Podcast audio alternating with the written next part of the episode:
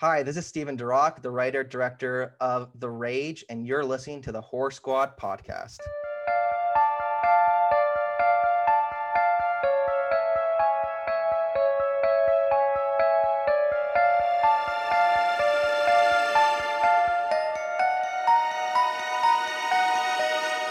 Hi, welcome back to the Horror Squad podcast, episode number 182. Tonight, we're going to be talking about the werewolves within. We also have a interview. Steve, if you want to take it away. Yeah, so uh, we interviewed Steven DeRock. He is the writer director of a short film called The Rage, and it's been winning a bunch of awards at festivals all around North America. Uh, it's his first film, and he's a friend of mine, so I figured we'd interview him, talk about what it's like to do a short and all that stuff. Uh, he's a great interview, great guy, and I foresee uh, big things within his career. So uh, yeah, it's a fun interview. So check it out at the end of the episode. Very cool. So you heard Steve, you heard myself, Todd. Uh, we have Joe's on. We got Sonya Hi. Blade herself again. I know I've used that joke in the past, but I'm going to use it again. Go for Sam. Um, guys, I have some uh, disturbing news for you. Ooh. What? You guys are all aware of my supernatural things in my various homes, correct? Yeah. Well, I got a new ring camera and I put it in my basement. And let's just say that if you're, happened. if you're into orbs, oh, if you're if you believe orbs are not dust, then I have quite the problem. If you think it's just dust, then maybe I need a dust. But seeing a lot of orb issues, so I want to see. you should yeah. put that up in like a ghost group and see what people say. I definitely should. So um, I'm just glad, like you know, Reagan's not coming to life in the middle of the night, walking around the basement. That'd be freaky. Not yet. yeah, not yet. Yeah, what's up with you guys? Not much. Just had a good fourth. Sam and I um, went over to a mm-hmm. friend's house and Joe got a new tattoo. I got a new tattoo. Mm-hmm. Yes. I got a Freddy Krueger tattoo. You can check it out. I posted it in the Discord and all my social medias, so you can check it out. I'm extremely happy with it. It came out great. Joe, you should tell Oh, them yeah. about you posting it in the group in the group. Oh app. yeah, I posted it in like a random horror group, and they were like, "That's completely not your tattoo." First of all, it looks way too fresh, like, or way too healed for like a brand new tattoo. I was like, "Well, like it's mine." I was like, I mean, the guy like was con- constantly wiping it like to make sure it looked good for the pictures and stuff, and like, the, and then she replied, "It's your lie. Tell you how you want it," or like whatever. And then she uh deleted the post and like blocked me from the group. Over like, a tattoo? I- Wow. Over Yeah. a tattoo. which group is this? Um, I think it was called like Halloween and horror memes or something like that. That, that's yeah. hilarious. Yeah. But he also tattoo post- was- It was he too also nice. That's the posted- problem. Yeah, he posted a photo of himself Huh. showing his tattoo. yeah. And then that's when the lady like kicked him out because I, Yeah. I I felt like a dumbass. But it's like, who argues about this stuff? Uh, yeah. But uh, there was a little bit of space uh, in between my Freddy and Jack Torrance. So I also added uh, Danny on his uh, little uh, trike there as well to fill the space. So that was pretty cool too. Cool, man. Yeah. Looks great. I got Freddy there. You think that's your favorite one? Um, yeah, it might be because Freddy's been always been my favorite. It's hard to pick; they're all kind of like your babies, you know, because you sit through them and stuff. But yeah, I'd go. I think I think this Freddy one might be my favorite. And now on to the next. Yeah. Do you have an idea for the next one? need, You no, no, no, no. You need to buy a new laptop first. Yeah, for real. It's it's like 300 bucks for a good one. yeah, I, I'll definitely do that. Um, he was yeah, he was asking me. I I don't know. I'm I'm leaning towards maybe like a Halloween Michael Myers piece, but we'll see. I have some other ideas too. So How much, how much do you tip, Joe, on your tattoos? Are you like a $20 Um, tipper? I no, I mean I tip like twenty percent usually. So on So this pretty one, good tipper. on this one it was like a yeah, it was like a couple hundred bucks tip. So Sheesh. yeah. it was he stayed for a long time. I mean, I was there for over 10 hours. So we watched it chapter two. It's like cause he put on uh he has like Chromecast, so like he let me just put on whatever I wanted. So we watched it chapter two. I'm sorry, it chapter one, um Hill House of a Thousand Corpses, The Descent, Hell House LLC, and uh Hatchet. Like all of those movies in that sit in that sitting. So that's how long I was there for. It was insane. Yeah. That's crazy, man. Just Yeah, it it honestly it was like the least painful tattoo I've had though. Um, but like the last hour and a half did start to I did start to feel it. Yeah, I find with long sessions, it's less the tattoo and more just like my back or my like you know just yeah. being uncomfortable like physically just Mhm. sitting there so long. Yeah. Yeah, the position I was in, my neck was like honestly, my neck pain was worse than the tattoo. Like it was just it was brutal. Like yeah, but And now You your know. house smells like A and D ointment. uh, no, like because I use uh he uses Saniderm, which is like the best healing thing ever. It's basically this like clear plastic wrap that goes over the tattoo, and you keep it on for between five and seven days, and it's like he I've only used it with uh this tattoo artist, and it's like it's my tattoos heal so nice. That's awesome. And everyone had a good Fourth of July. Uh, didn't uh, get too sick. Yeah. there. we say, oh man, it was like the worst. It was one of the worst hangovers I've had in a long time. the next Same. day, but uh, it was fun. We sang a lot of karaoke, Mhm, and uh, fun. it was a, no, it was a blast. Yeah, and we took Raven and she got to hang out off of a leash and just hung out, sniffed everyone. It was nice not having to like worry about her 24 7. Yeah. It was good that we could just trust her, kind of. yeah. And spoiler alert: uh, hangovers don't get any easier as you age. So yeah, you gotta watch your drinking. That's for sure.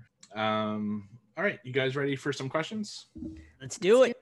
All right, you can ask us those questions on social media at the Horror Squad Podcast, or, of course, on our Discord. Uh, just ask us for the link.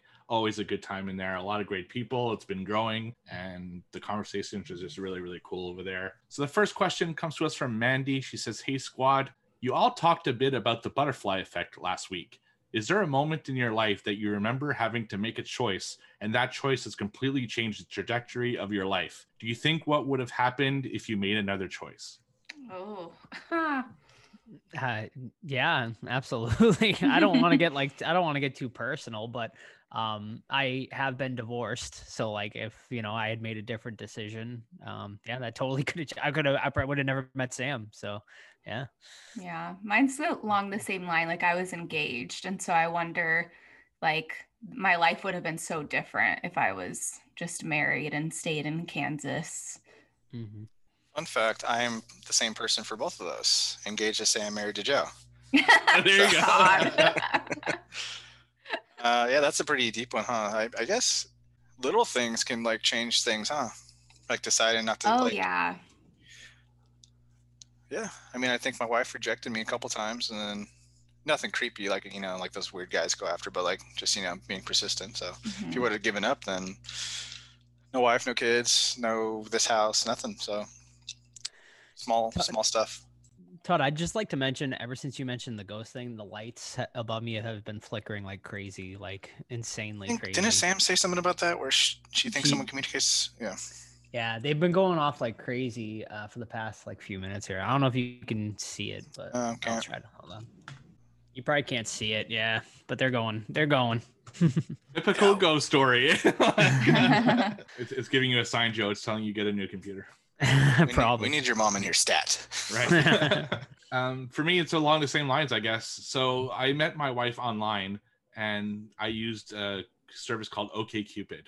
And the way OKCupid works is every week it gives you three quivers, which is three people they send to you based off the answers that you gave to like a bunch of questions that you got in your questionnaire. And she was one of those quivers. And I initially said no because I had three cardinal things that I absolutely did not want in a partner, and one of them was uh, non-smoking. Uh, and she was a smoker, so I said no, I'm not gonna take her. But I didn't delete it, which I always did. But for this one time, I didn't delete it. And after a week, they expire, and then you get sent the new batch. Well, uh, so when the new batch came in, uh, no, sorry, the day before the new batch was to come in, I was having a particularly down day. I'm like, you know what? Whatever. I'll message this girl. And Maybe I can make her change and become a non-smoker, which I did successfully. and uh, sure enough, yeah, I ended up marrying her. So Aw, I never knew you guys met online. yeah, we did. Uh, her next question: Which horror video game would you like to see turned into a movie? Yes, because Werewolves Within apparently is based off a video game, which uh, I guess maybe Steve will be the expert on that one. I had no idea, but um, what would I like to see? I think Fatal Frame because I love that game and I've talked about it a few times on the show, and it's very scary, and I think it could be made into a, a really creepy movie too. Um, I feel like I I'm I don't know a lot of horror games that haven't already per- been turned into a video game, so I don't have an answer for this one. Uh, Steve might say this one, so I'm going to steal it anyway. Dead Space would be a really good video game adaptation because it's super scary and super gory already. So like a big budget. Oh, Steve's gonna play, say Bioshock probably. Yeah, but uh, no, Dead Space would be awesome if you don't know the plot. It's you know space. They go to a derelict ship. They board it. There's some shenanigans going on with like monsters coming around, but it's super gory, so that'd be awesome. Yeah, Dead, Dead Space is a great one, but I am gonna say Bioshock. Uh, in Bioshock, yeah, a guy builds a city underwater because it's free of all like government and uh, religious like uh, blockages, so they can do whatever they want. So they start experimenting on people with uh, different drugs who become like crazy, and this guy later goes into this abandoned underground uh, underwater city and has to deal with all the crazy people. And it's an amazing fucking it's one of the best video games ever. And i think it would make an amazing movie. It was actually supposed to be made by gore verbinski who did pirates of the caribbean but the budget was 330 million. So uh they uh they nixed It wouldn't have made it back either because video games don't usually do that well. no exactly Bummer. Yeah. um her next question with the exception of salem because duh where would be the best place to take a horror vacation and why Uh, I know Sam wants to go here really bad, and it's like I think one of the next obvious choices, although it will cost a lot of money. Transylvania. or Sleepy Hollow. That's like Yeah, at the Sleep- top of my list too. Yeah, we're thinking about going there actually this fall. Where, so- where is Sleepy Hollow at? New York. You know, Yeah. And also, I'm really surprised. Um, I don't know what has made me realize this, but Connecticut is so spooky and scary. Like, I feel like it's more than what Salem is. And I don't know why people don't talk about Connecticut more. Um, I feel like it's really underrated. I don't Yeah. know specific locations or anything like that, but I feel like that should be like the, I don't know, holy grail of like ghost and goblins and New England. Is it considered part of New England? Connecticut is not. I don't believe It's Connecticut not? is. That's part of the tri-state, like New York, Okay. uh, New Jersey, Connecticut. Yeah. Well, don't sleep, or should I say, don't creep on Connecticut because I feel like it's really scary and Yeah, haunted. Rhode, and Rhode. Island too, uh, which I apparently someone told me you can now stay at the uh, Conjuring House. They turned it into like a bed Oh and my breakfast or something. So you can. uh We might have to look into that, Sam. We should all go there. Let's plan like a couples trip. That'd be fun. Yeah. Wouldn't that be fun? Mm-hmm. would be down for sure uh, what about you todd what do you think Uh, I don't know. Nothing really pops in my mind. Like if I guess you got to go like old Europe, right? Where there's been thousands of years of history, so thousands of years of paranormal stuff. hmm Where's that yeah, other? Where's that other place? Where's that other place, Sam? That's like a Halloween sort of like where Halloween originated or whatever. Is it Anoka? Um, is it Anoka? I can't. I have to see it to pronounce Is that gonna be in trivia? It's in uh. what do you remember what state? Minneapolis? I think it's Ano- Minnesota. I think Minnesota. it's yeah. I think it's called. I think it's Anoke. Anoke, Minnesota. Halloween yeah. started in Minnesota of all places. Apparently, like I that's don't know where if it started there, but I, it's like also known as Halloween Town. I'm gonna do a little Wikipedia search. Go for so- it. But Steve, you can continue on. Yeah, uh, and my answer, and I told her this, is because she's actually looking to book a vacation for a horror place, uh, is actually Los Angeles. You know, I mean, a lot of serial killers are from there. A lot of the horror films are filmed there.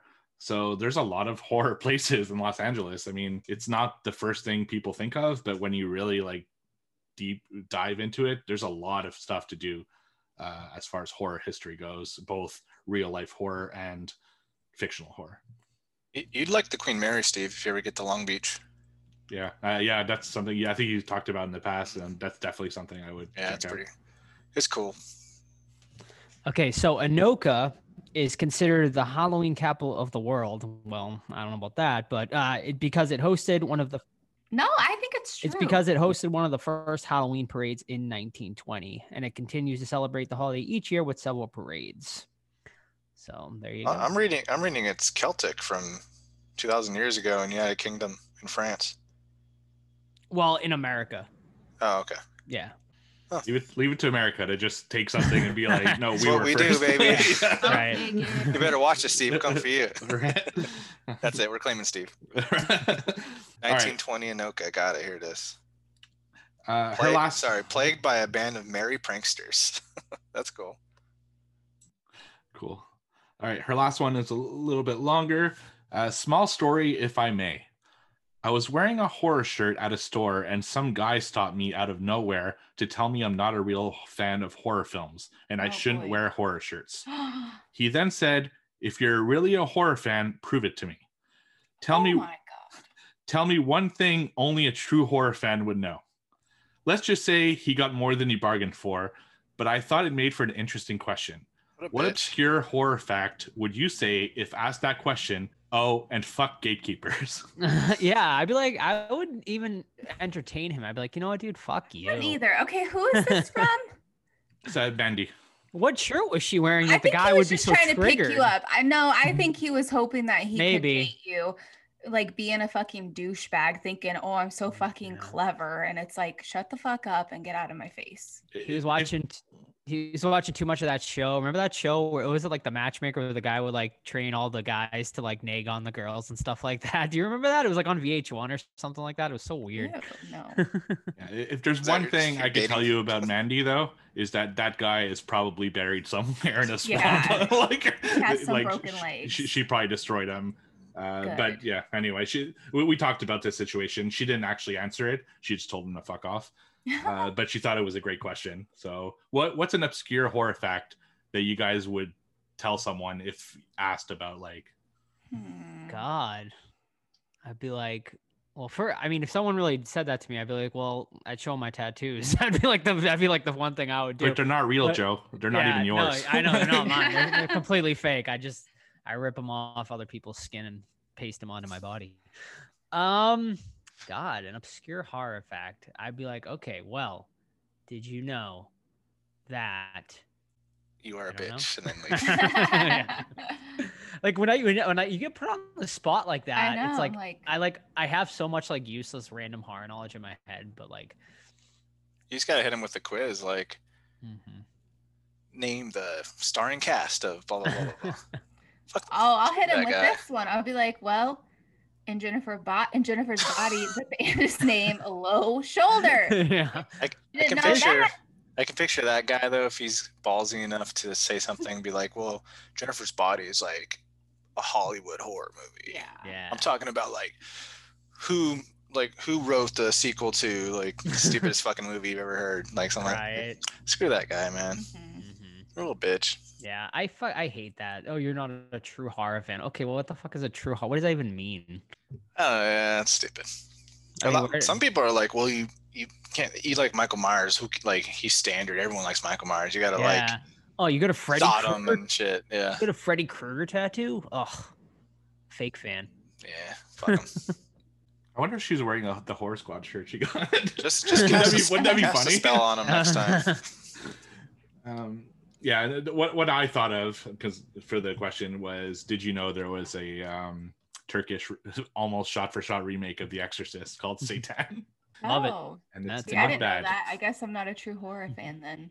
You don't remember that? yeah, you did. I I- did know that. I uh, Maybe I forgot. I, I was so excited about uh, when it, I found out that it was on Tubi or when I found out it existed that I set up my new TV in my new house and got up at three in the morning on my birthday to watch it. okay. like I couldn't sleep. That's how excited I was about watching this. oh my gosh. Yeah, I know. I don't know why. It's just and it didn't disappoint. So uh yeah. All right. That's like But my yeah. no no that was like my daughter today telling me, Hey, did you know that they're making a new Halloween movie? I'm like, please. And then we talked about Halloween for like five minutes. yeah. yeah, screw 'em, man. Yeah. That bugs me. Yeah, exactly. Fuck gatekeepers. Um, all right. So the next question comes to us from horror fan Ryan. What is your favorite werewolf movie? Um, generic, maybe not uh, a true horror fan answer, but uh, American Werewolf in London. Like it's the first one I ever saw, and it still holds up as the best werewolf movie I've ever seen. Was there a remake with um what's his name Sequel. from that thing you do? yep. Tom Everett. Yeah, American Werewolf in Paris. Mhm. I, I, wanna I watch that rewatched it again. Yeah, I rewatched Is it it. good? Does it hold up? I I mean, it I don't. would. I don't think it was good the first time, but it's not terrible in my opinion. Mm. The CGI is really bad, like terribly bad. Mm. But uh, um, favorite werewolf. I really like Dog Soldiers by Neil Marshall. Or no, Yeah. is it Neil Marshall? Yeah. Um, so I'm not gonna steal Joe's because that's actually is my favorite one, Merrick Wolf in London. But Dog Soldiers is excellent. I don't know if I've seen that one. It's like soldiers, English soldiers, Soldiers, fighting yeah. werewolves. I just How watched old that is one. it? Fifteen maybe. Years? Yeah. It's pretty good. I watched it for the first time uh, like a year or two ago. It was solid. What about Silver Bullet? Silver Bullet's great. It's a I- great one. pe- Yeah. People, Not a I fan don't- of that one, man. yeah, You're a lot not of people. Todd? How come? Not I Gary don't know. Busey guy, huh? I, I love Gary. Remember his, remember his reality show? Oh yeah. Oh my god. No, I like Gary Busey and I like Corey Haim. I just I didn't like the combination. I don't think. Hmm. I don't like Ginger Snaps either. Alright. I know that one's loved too. Yeah, I like didn't. that Lo- I, I didn't like Ginger Snaps either. Yeah, I didn't love it either. No. Really? Yeah. It is beloved though. Like we're definitely in the minority. Most people love it. yeah, love it's it. definitely become a cult classic. definitely. I like Underworld too. I know it's like half and half vampires, werewolves, but Yeah. Yeah. I And think I've with- only seen the first two. The one with uh, Dee There's Wallace is really good too. The Howling, right, with Dee Wallace. I know I'm not Yeah. a fan of the Howling either. It, it's good. It's a little slow, but man, like once it the last like 45 minutes gets like really, really good. So I just remember there's a transformation, but it's like a drawing, right? yeah. Like they draw it Mhm. out. Yeah. Mhm. Mm. But is everyone's favorite though American Werewolf in London? Probably yeah, definitely. Me, me would be think for sure. Yeah. But the first one I ever saw was Teen Wolf, and I thought that was awesome. Oh, I, Hey, yeah. I think they're wrong with Jay Yeah, I can't Yeah. forget Teen Wolf. I, I love Michael J. Fox, so it was. um, Oh. All right.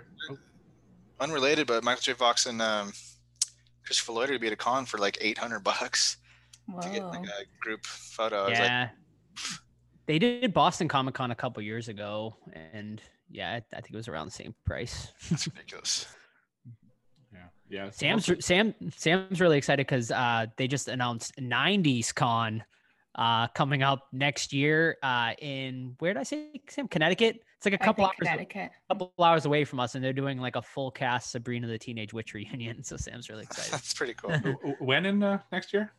Ah, Oh, Steve's in. In That was his Yeah. I, I, I might be in. Yeah. like- I, I think glowing. I think it's in April. I yeah, think. I think it's in Oh, April. ooh, I'll send fine. you. I'll s- I'll send you the info. We haven't like bought tickets or anything yet. oh but yeah, there's a lot of time, but this the Sabrina full. It's like the Sabrina obviously, and then the the aunts, and then uh, Libby, Harvey. Libby and Harvey. Yeah. hmm And Would you can get some signatures, Sam? I know you're not really big on signatures, but I would Would I'd probably get one of my uh, Sabrina teenage books signed. I think. That's cool.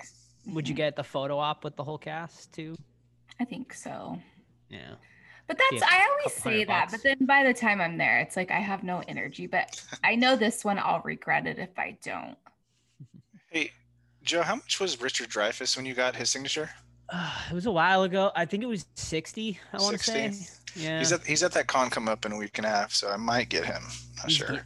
You mentioned it the other, about someone the other. He's getting old, man. Yeah, so I you know. Yeah. You know, you might want to jump on, and he cancels a lot of cons. I might so, do that. Tony, yeah. Tony Moran's gonna be there too, and I haven't got him Oh. yet. So, Yeah, and then greasy greasy guys. So nice.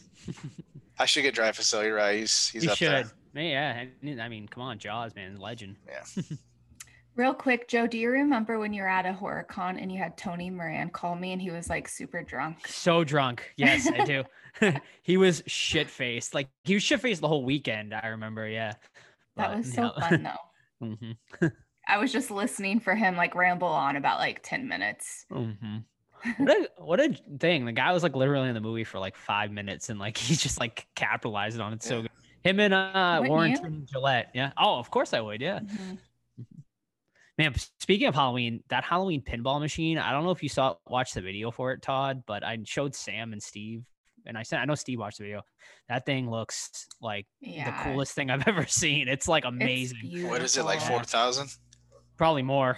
Probably Yeah. more. Yeah. I know. Uh, when Sid was still alive, he was selling um, House of Thousand Corpses pinball machine. Wow, that's cool. Fucking like amazing for like three thousand.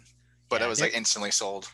I I can imagine. There's a Nightmare on Elm Street one that's like amazing. They had it at a con. It was like they were selling it for like six or seven thousand. I like really considered it back then, but now I'm glad I didn't because I wouldn't have like fucking any room for it right now. But You gotta make room for that. it's definitely Yeah, yeah. I would what- make room for that. it's it's a grail piece for sure. One day I think I will. Once like we buy a house and stuff, I think I I will own it one day. it's like uh Wayne, it will be mine. Oh yes, it will be mine. Um, all right. Next question comes to us for Weezer Face. What werewolf movie do you think? Sorry, what werewolf in a movie do you think looks best? Ooh, Um we forgot to mention late phases. That was a fun one too. yeah, late, yeah, late phases was pretty good. Uh I mean, I still go with American Werewolf. I think that werewolf looks fucking awesome. But the dog soldiers, those werewolves look really cool too. Yeah, that's the best transformation scene. Period. Yeah. Uh, Werewolf in London, and then I really like when he's doing a rampage around town, like grabbing cops' throats and ripping them out and like sli- slicing people. Yeah, it's great. Actually, uh, I think I might be fact checked on this, but I think the uh, like the robot head that made that transformation for uh, American Werewolf in London is the one they use at the horror makeup show at Universal Studios in Orlando. Uh, it's either the one they use for the movie or it's one of the backups. Uh, but it's it's like super cool the way that it like works and everything. And they that's the movie they use to explain kind of how makeup was and how it works and everything and how revolutionary that transformation was for film. So it's definitely great. I mean, that's for sure. Um, her next question, a quandary. Would a werewolf in Alaska think 30 Days of Night be in wolf form for three straight days? I don't understand. Because it's uh it's It's always dark, for, yeah. for like days at a time. I Oh, guess if it's a full moon, days. if it's a full moon, like right, like the whole time, yeah, you I get, would, you get three days of full moon. I would say yeah, then totally. I mean, why why wouldn't it not change, right? Like, That's crazy. yeah, I, I agree. I mean, that's just the way it is. So don't go to Alaska if you're a werewolf, I guess. Um, and her last question it's a Mary Fuck Kill Werewolf Girls Edition. ooh, So Anna Paquin in Trick or Treat, Christina Ricci in Cursed, or Dee Wallace in The Howling. mm, I've never seen Cursed, actually. Me neither. Neither. Same. Um, so I'm going to marry Christina Ricci for sure, and Cursed. Hopefully, she's old enough in that movie. I don't know. But... yes, All right. it's one of Wes's Um, latest or Okay. last ones.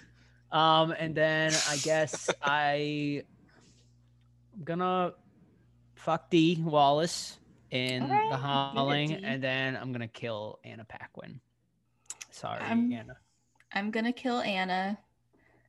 Sorry, Anna. Um, and then I'll fuck Christina, and then I'll marry Dee. Same as me. Same for me. Uh, not me. Uh, I'm gonna kill Dee Wallace. Come Uh, on. I'll, I'll marry Christina Ricci because that when I was a kid, she was like my top, like for sure. And honestly, a while ago, I would have killed Anna Paquin, but I saw what she's like in either True Blood or the other one that was like at the same time that was like True Blood. I forget which of the two, but she is fucking wild. So I think it'd make for a good night. Oh shit! Yeah. I think it's True Blood. But what if she smoked? I could change her mind. I, I, I could convince her it's bad. I, I used to make my wife smoke outside. Like it didn't matter if it was minus 40. I'd be like, you're not smoking in here. And then she'd go outside and then I'd have a coffee inside and just watch her. like, just, like shut up. She she liked you, Steve. yeah. He's just creeping out of the blind with his cozy robe and fucking I, hot I, would just be coffee. proving my point that is it w- really worth to It's- smoke that death stick outside? You know, Yeah. Yeah. That's so Um, funny. because I it, it almost killed my dad, and I just yeah I I grew up just hating cigarettes, so Mm. I have beef with cigarettes. Yeah. Uh, next series of questions comes to us from Chuck, Captain Amazing 85. What werewolf movie has the best transition? I guess we pretty much all agreed it's uh, Werewolf in London. Uh, The worst. What would you guys say? the worst? Worst. I feel like I haven't seen a ton of werewolf movies. Fucking Twilight, probably. Hey, come on. It's pretty come lame. on. Come on, man. You know, I think the Howling is lame because it's literally a drawing. yeah, the how, yeah, the how. Well, there's like, there's like, they do show like an actual transition at one point. Maybe I'm thinking about the sex. Isn't You're- there no, you're werewolf you're thinking. I, I think you're thinking of the creep show one where they do the drawings. to show the transformation. Some Um, Oh yeah. I this isn't like vindicative of the mo- the whole the movie as a whole, which we'll get into later. But I will I didn't love the transformation in tonight's movie, so I'll, I'll say that. Yeah, I, I have that in my notes as well. yeah. Um, there- there's a movie I watched, and I don't remember which one it is, but the guy literally just stands there, and you see like patches of hair, like s- s- like jump cutting onto him. it's a Wolf Cop. Is it Wolf Cop? It's been a Might while, Wolf Cop. It's been- Yeah. I've only seen the one time. and it's really bad. It's just like hair essentially like jump cutting until he's a werewolf, and it's just terrible. Dude, Know what? No, know what we haven't mentioned yet. And Sam, I'm very surprised by you. Actually, is What? I mean, I consider him a werewolf. I guess it's more of a werecat, but Oh, Michael yeah, Jackson- Michael Oh, Jackson. thriller. It's a Yeah. Yeah. werecat. We, we've That- been told by Sam before. Okay. It's I still lost a an trivia awesome- point to that. It's still an awesome transformation it's scene. yeah, Yeah. definitely is. Mhm. Which Yeah. uh, Rick Baker, right? I think he used for Yep. that. Yep. Yeah. No, yeah, that was great. But I was told by Sam, no, were- werewolf is wrong. No point for you. It's a I used to werecat. Say werewolf, and I remember Yeah. people were like, "You're not Close a real en- Michael Jackson fan. It's a werecat." Close enough. Yeah. Um, all right. Next question: Would you rather be a werewolf or a vampire? Mm. Oh, definitely a vampire. Definitely a vampire, huh? Yeah, definitely. Because like, where I mean, what's what's really the benefits of being a werewolf? Like vampire, like you like can live forever. I think you're stronger as Strong. werewolf. Oh, werewolf? Yeah. You think? I mean, because you're a wolf, right? Vampires more- are pretty you're more- strong too. Yeah, but you're more beastly. Mm, I'll go Or you're a hot well. Native American guy from Twilight. yeah. I'm a night. reference. I'm a night person anyway, so you can sleep during the day, which I already do, so that's great. And you know, And I hate the sunshine, so yeah. You're already halfway there, huh? yeah. Mhm. Um, Ooh, oh, oh, that was good. I'll, I'll I'll be the odd one out. I'll be a werewolf. I'll wear like a trench coat yeah. But think live about all the the Oh. and live in the Look, sewer. think about all the clothes you have to go through, man. You have That's to fine. buy like a new outfit. All the ladies will love it though. Yeah, Ooh, it's true. big It's only, it's only like what two, three days a month. Like, Yeah, it's That's bad. true. It's not like it's every night, huh? right. yeah. I'd be a vampire. I'll Vampires are coordinate it cool. with my wife's time of the month, and we'll be Oh. down down together. What Alright. about wait, what's uh is it Super Troopers or Beer Fest when like he like wakes up he's like oh not again and like he like Uh, he Beer turned into a werewolf think it's Beer overnight Fest. yeah and, like he like ate an animal it's so good Uh, all right, and his last question: uh, Fleas feast on werewolves. What are we feasting on, Sam? Hmm. Werewolf. What about a little bit of meow mix? Yum. I, I mean yeah I don't doesn't sound appetizing Little dogs. try it out oh Little God. dogs. we're like you know you, you want to eat dogs you're a dog lover though I mean, I am, but if I'm a werewolf, I can't help it. I mean, that's true all right I think it was lot of for an rabbits, Just like- a lot of rabbits around here too. Just like the movie, all right Cool. or just raw steaks. I don't know. all right um, next question is from Garen97. Thoughts on the movie Wolf Cop? I mean, it's dumb fun. Like I didn't, you know, it's Yeah. fine. Wasn't really uh, I didn't love it. I didn't hate it. It was just kind of like, eh. same. I thought some stuff was pretty funny, and yeah. I think the trans. You know what? I, I don't think that was a bad transformation because I think they showed a pretty gross penis transformation in that movie, like where it splits his wiener and it turns into a. Oh shit, that's what I want to see. I've never seen it. There's a couple sequels too. I think. Yeah, I think it goes up to four or something. if Is I there saw four? I thought there was just two. I, I saw a few on Tubi. So I'm not sure. It, it, it could be whole other stuff. You know, I yeah. I I know of at least two, but I don't know about after that. uh, and I haven't seen so long. I honestly don't remember, but it's been on my list for a while. Uh, they, I think they talked about it on the last drive-in like last season, so I put it on my list, but it's been too long. Uh, and the final question is also from Karen: uh, Lycans versus werewolves. Which is stronger, better, cooler, and why? Lycans are those from the Underworld series movies. Well, Lycans carry guns, Mm, so I'm doing Lycans. same. that's cheating. Is it? You, you didn't care when fault. Art the Clown shot that girl, Joe. Tell him, Todd. I mean, Lycans are definitely cooler. I'd probably, if I had to choose between one or the other, I'd rather be a Lycan than a werewolf. Yeah, if you consider if you compare like a Lycan versus the wolf man from what the 40s, 30s, 40s, whatever, Yeah. Lycans gonna kick his ass. hmm Oh, definitely. Yeah, I agree. I think Lycans are cooler too. So, uh, uh, so that's all the questions we got. Thank you everyone for asking. We can't do this segment without you. And now, a word from our deadly sponsor. Everyone thinks because you're a zombie, you don't know good coffee. Well, they're wrong. There's only one brew that gets my seal of approval. Deadly Grounds coffee is my guilty pleasure. The aroma is so intoxicating. It brings all of my neighbors out of the woodwork. Deadly Grounds coffee.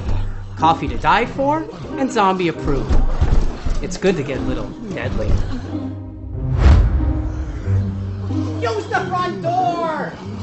Oh, they're so disgusting. Watched? Yes. Do you guys What want to start with uh, The Rage? Uh, yeah, so The Rage, uh, directed by Steven DeRock, who's the uh, person we have an interview with at the end of the show. It's about a girl who visits her grandmother. And as she's going through the house, she notices some weird things, including uh, finding like ID cards that belong to people who are missing. You might recognize one of those people in the ID cards and the missing posters. And uh, basically, it's about how the grandmother deals with uh, the girl as she tries to hide her deadly secret. So I just rewatched it again, and I'll say it again. uh, We talked about it a few months ago when it was a spoiler-free review, but I really enjoyed this short. Uh, for a short film and for a first-time filmmaker, is super well shot. The score is really good. The acting's good. Um, I mean, it's quick. You know, it's a quick story, and he does talk about maybe doing a feature of it, which I would love to see. But I, I really enjoyed it. What do you guys think? I really loved it too. I rewatched it before we did the interview with him and I I wish it was longer. Like I could totally see like in 2 years it becoming like a feature and just knowing that it started from the short. It was really good. Like Steve said the score is great. And uh Steven even talked about like some of the camera angles and I was a big fan of those. Um, I thought that I loved that the main character's name was Lori, a little, a little uh, hat tipped to uh, Lori, Sure. you know. Mhm. Um, but it was really good, and I'm just excited for for everything that he's doing and that he's going to keep on doing. Mhm. And Laurie ends up in the closet in this one as well. Mhm. So another little homage. Oh yeah, I mean he pays like great homage to a lot of like classic horror movie. And for a 12 minute short, is that's right about that? Somewhere yeah, around like there. 15 minutes, yeah. Yeah, yeah. For uh, you know, a short, it, he packs a lot in into a very small amount of time. Um, I mean, for a first time like director short, I mean, it looks fucking great. Like it looks like really nice. Like the cinema, and he talks about like how important you know cinematography is in the interview, and I got to agree because like I mean like. It looks great. The acting, the lead actress in this, like, bo- well, both actresses are great, but the uh, the old granny lady is just great. Fair. Uh, yeah, she's she's awesome. yeah, And yeah, she I looks mean, so sweet, but she's so sinister. exactly. Yeah. No, it's it's just like a really like fun uh story and like yeah, I mean, I was never bored. Like I was really excited to see what was coming next and there's a couple like little twists and turns along the way and yeah, I mean, I was I was highly impressed and I uh I'm excited to see what he does next. Like I really think he has a, a bright future for such a young I mean, how he's really young, right? Like Yeah, he's, he's like 21, I'd say. Yeah, 20, 20 very- 21. Like he's super Yeah. young. Yeah, young kid, and he, I mean, I mean, for this to be his uh, to his debut, it's a it's a great debut, and he's killing it at the festivals, winning a bunch of awards and stuff, Mhm. which well deserved after watching it. Um, so yeah, I can't wait to see what he does next. And fun fact, uh, we have a contest running right now. If you buy one of our merch, um, you're going to you just have to send us proof that you bought the merch, and I'm going to send a box of stuff. And in that box of stuff will be a poster of the Rage and a bunch of other stuff. But uh, I will want include a it. poster of this. So uh, so look out for that, and don't forget to enter the contest. We only have about two weeks left before I pull a winner for Mhm. that.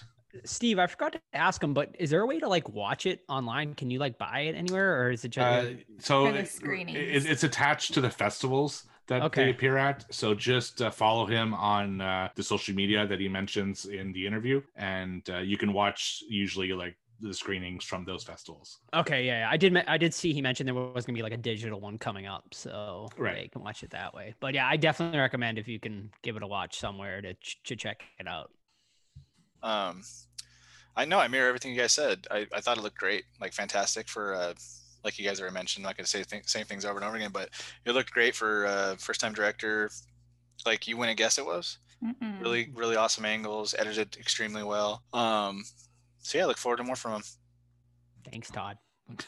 Thanks for thanks for allowing me to go, Joe. I apologize if I and, and. Todd is like you, you you know you've done you made films and stuff like that. You know how tough it is to make like films, and it's It's it's hard as fuck, it is. and it's impressive for a first film. I, I do mine every now and then for like a hobby for something fun, but Steven looks like he can definitely take it to another level if he wants to. So Mhm. stick with it. And all the other people out there too, like if you ever think about doing it, just do it. Stop thinking about it and just do it. Simple as that. It's gonna suck. It's gonna be fucking hard, but just do it and keep trying. A- Anything in the works for you, Todd?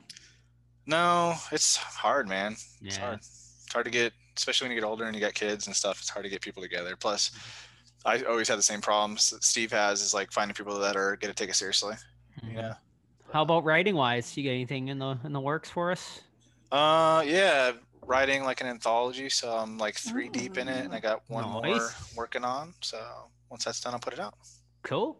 And- And speaking of Todd's books, uh, one of the books will be also in that box. So, Ooh, yeah. Killer Santa, Killer Santa will be in soon that to be a Troma release. I'm just kidding. That'd be awesome. And also that would be awesome. Worn underwear from Todd will be in the box. Worn, Oh, For worn my underwear that personal left- collection. So that I left at Joe when he divorced me. I left. Uh, speaking of books, my first what watched is gonna be watched or what read, sorry, and it's a movie we covered called Warm Bodies. Oh. And uh, if you haven't seen the movie, it's the same exact plot where R is a zombie that kind of has some feelings still. He's walking around the airport. He has his zombie friends. He basically has his whole uh, thought process still intact, but he's a zombie on the outside, right? So he can't really articulate what's happening.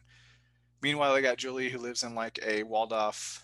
Um, in the in the book, it's a sport arena that they use as like a base. So she's there with her boyfriend Perry um, they venture out, and long story short, uh, R goes on a hunting spree and ends up killing her entire party, her boyfriend, and takes her hostage because he sees her and it starts awakening things in him. Book's awesome. Like I really liked the movie. I gave it a four star rating last time we watched it, and I thought the book the book was a five star out of five on Letterboxd. Oh, not Letterboxd, sorry, on um, Goodreads. And it goes way more in depth with R like what, what he's going through. And then it also goes a lot into perry her boyfriend played by uh what dave franco? Um what happens with that is he kills perry but then perry sticks with him the entire book not just while he's eating his his brains. Like pretty much perry doesn't want to go to the other side. He kind of not haunts r is the wrong word but he kind of like pops into his mind every now and then telling him like hey this is how it is is how my life was, blah blah blah. And it's it's just a lot better, a lot better than the movie, even though I like the movie a lot. So if you're looking for a nice romantic zombie book, then Warm Bodies is out there. And there's a two and three that I got to read now, so I'm excited for Oh. that. Sammy. Are you going to talk about um, the one that we watched? Hold up. Yeah, Hold well, I up. figured. I got to call someone out. Uh oh. Steve, Oh. did Joe not say he'd be done with that book off season in June? in June, yeah, I, I thought for sure that's what you were gonna review and be like, fuck I- it, I- you ain't reading it. I've read it like seven books ago now. Oh shit. Todd, next week. okay, it was your idea. Next next week, let's we'll do off season. All right, That's a promise. That's a guarantee. that's a Oh, Joe is guarantee. it? It's a Joe guarantee right there. Is it? uh, all right, Sam. Why don't you uh, talk about the movie we watched? Why don't you? Okay, ready? Yes. Alrighty. So Joe and I watched a movie called False Positive. It's a 2021 release. Um, if anyone knows who Ilana Glazer is, she was one of the stars and creators of Broad City, which is one of my favorite shows in the world. Um, so this is what it says. As if getting pregnant weren't complicated enough, Lucy sets out to uncover the unsettling truth about her fertility doctor. So I don't know if I mentioned it's on Hulu. And if you're going to watch this, trigger warning because there is like some fucked up images. Um, but I enjoyed it. Um, you can step in anytime you want, Joe.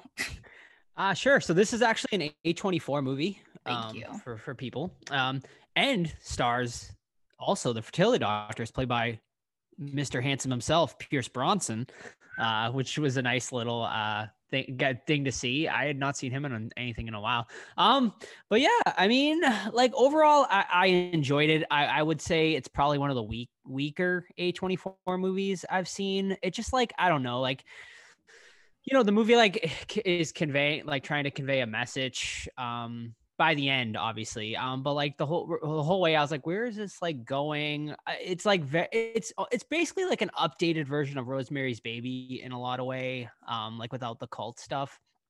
Um, but yeah, there's definitely some fucked up imagery. Um, I wouldn't really call it a horror movie though, per se. Like I would consider it more of like a thriller, um, with some horror elements in it. Um, you know, they go hand in hand, but like I would, you know, there's not like a lot of like scary or like horror moments per se, but there's definitely some horrific imagery in this. Um, but yeah, I mean, not a bad movie. I I ended up giving it. I gave it three out of five over on Letterboxd. So I mean, I, would give it a I'd give it a soft recommend for sure. I think a lot of people would enjoy this, and Pierce Brosnan's great in it, and uh, it it it like moves along like for it, uh, I guess maybe like more of a slower burn, but like it moves along. Like I was never bored. Um, all right, my first one this week is a 2020 film that I watched over on the Canadian equivalent of HBO Max called Crave, and that's The Witches, which is a remake of a 1990s movie of the same name, which coincidentally is actually the first sort of horror movie I ever saw in theaters when I was a kid. So I have fond memories of that. Uh, so in this one, it's uh, a boy. His parents uh, are killed in a car accident, so he goes to live with his grandmother, played by Octavia Spencer, and uh, they start being kind of hunted by witches. So she decides to go to some fancy hotel where she knows somebody to uh, kind of get away with the boy and there happened to be a witches convention uh, at the same hotel the main witch being played by anne hathaway. And um, the boy meets uh, this other kid there and then finds out finds like a mouse and the witches turn the kids into mice and this whole adventure ensues. Um, it's it's based off a Roald Dahl book and it's very similar to the 1990s film just updated and stuff. Uh, I did not love this movie. I thought the CGI was absolute garbage. Uh, the makeup was also really bad. Like it's it was very obvious that they were wearing bald caps. Uh, like too obvious. You know, it's the kind of thing that when I used to watch the TV show Face Off, they'd like talk about it, like oh you could totally see the seams of the bald cap and it takes away the illusion uh felt the same way with that i did like the way the mice looked so that part of the cgi was good I love Octavia Spencer. I think she's great.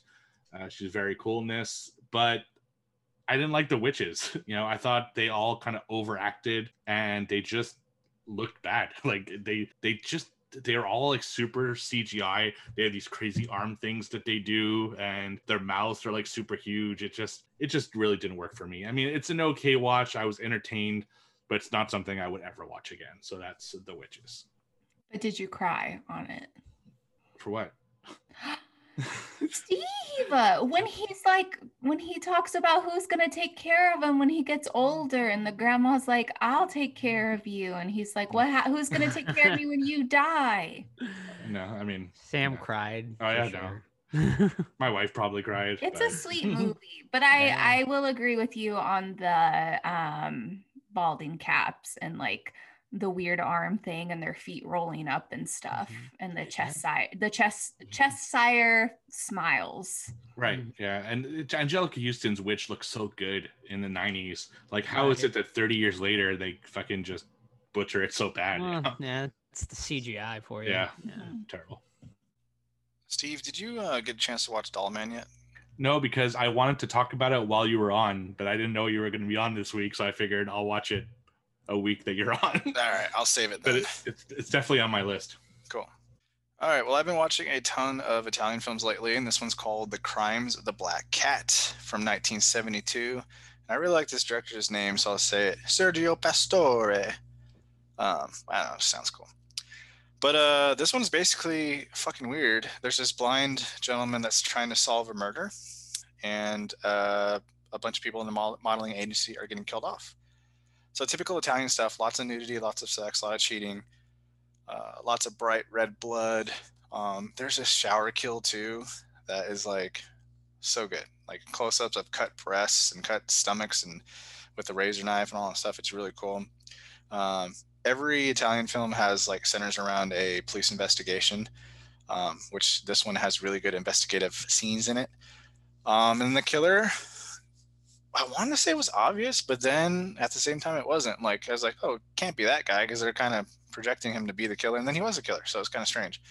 Um, but then there's also black cat that they kill on screen, but I don't think it's a real cat, so don't be afraid, animal lovers. Um, but yeah, The Crimes of Black Cat, super rare to find. Um, there's a released by Cauldron Films, a Blu-ray that is now out of print. Um, but for the collectors out there, it's I guess worth it. So, Crimes of the Black Cat. I got nothing else this week. I, I got one more. Uh, so it's a movie that Joe talked about last week, and he it piqued my interest. And it's from 2021 over on Shudder, and it's called Caveat. So in this one, a uh, a guy is sent to a house to essentially babysit uh, a woman who's got issues, and uh, he has to be there for like five five days approximately. And it's on an island, like all in its own, and he's brought there by boat and stuff. But what he isn't told is that he has to be chained up and the chains only go so far in the house. Like he can go into certain rooms but he can't leave the house and he can't go into the girls room specifically. He can only get to the door.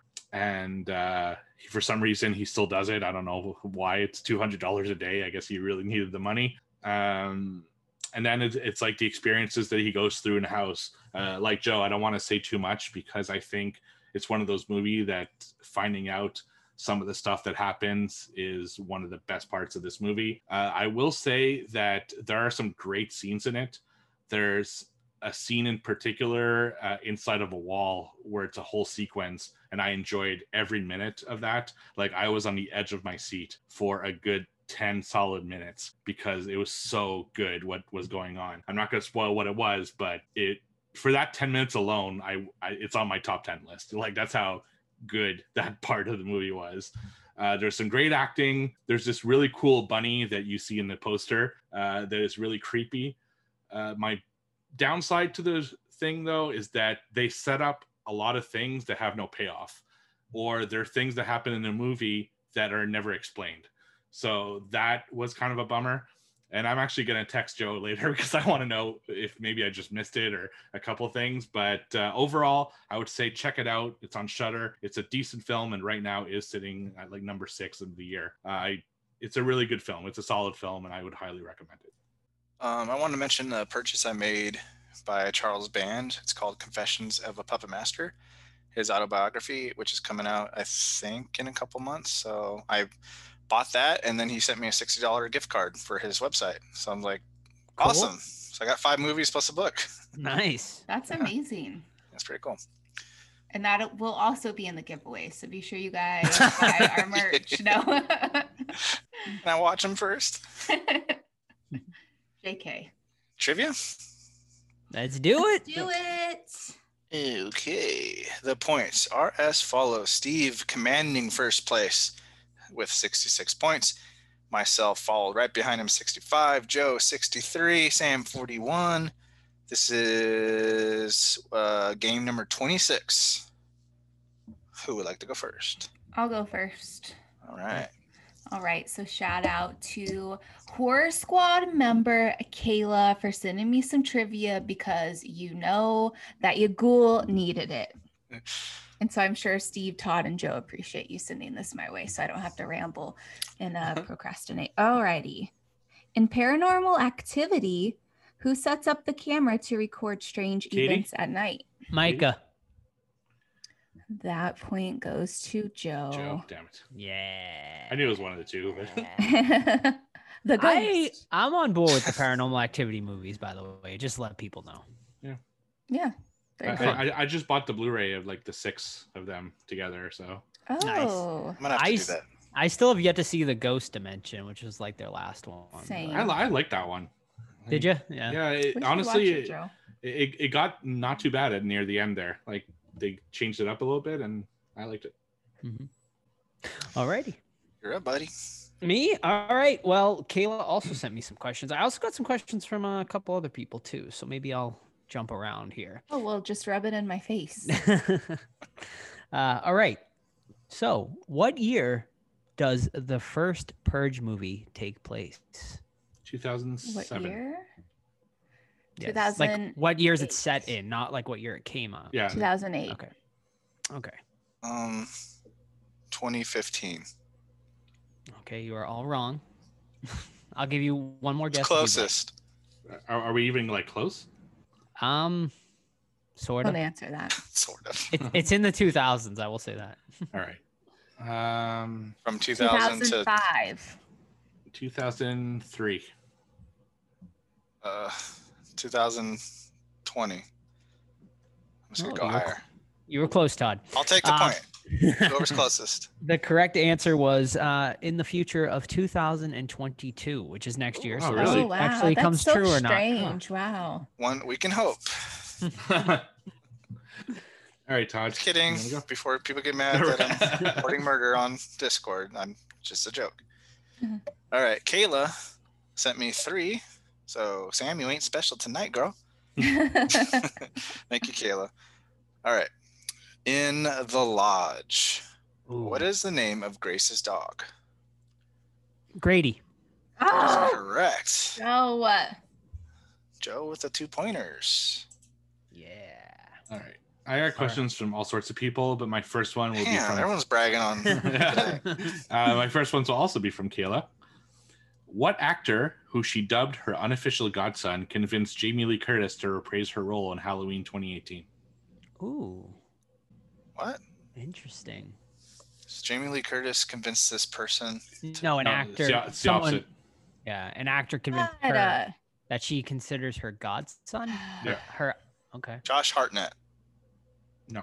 Macaulay Culkin. No, that's a real son. Never mind. Um. It's an God. actor, huh? Uh, I, I'm trying to think of a hint. I can't even. Elijah think. Wood. No, you guys are in the right age range, but the 90s heart. I know who it is, but I don't know who it is. I feel like we talked about this too. yeah, I probably. so Yeah, we what? probably- What male? Well, duh. What actor convinced? Devon her? Sawa. You guys give up? Seth Green. I wait. I haven't guessed yet. I'm getting closer. I can feel it. So Joe's just waiting for You're, everyone to you're, like you're, you're, eliminate you're in the range. You just the range. he, he was a child actor. He was you know he's around that like 40 years old now.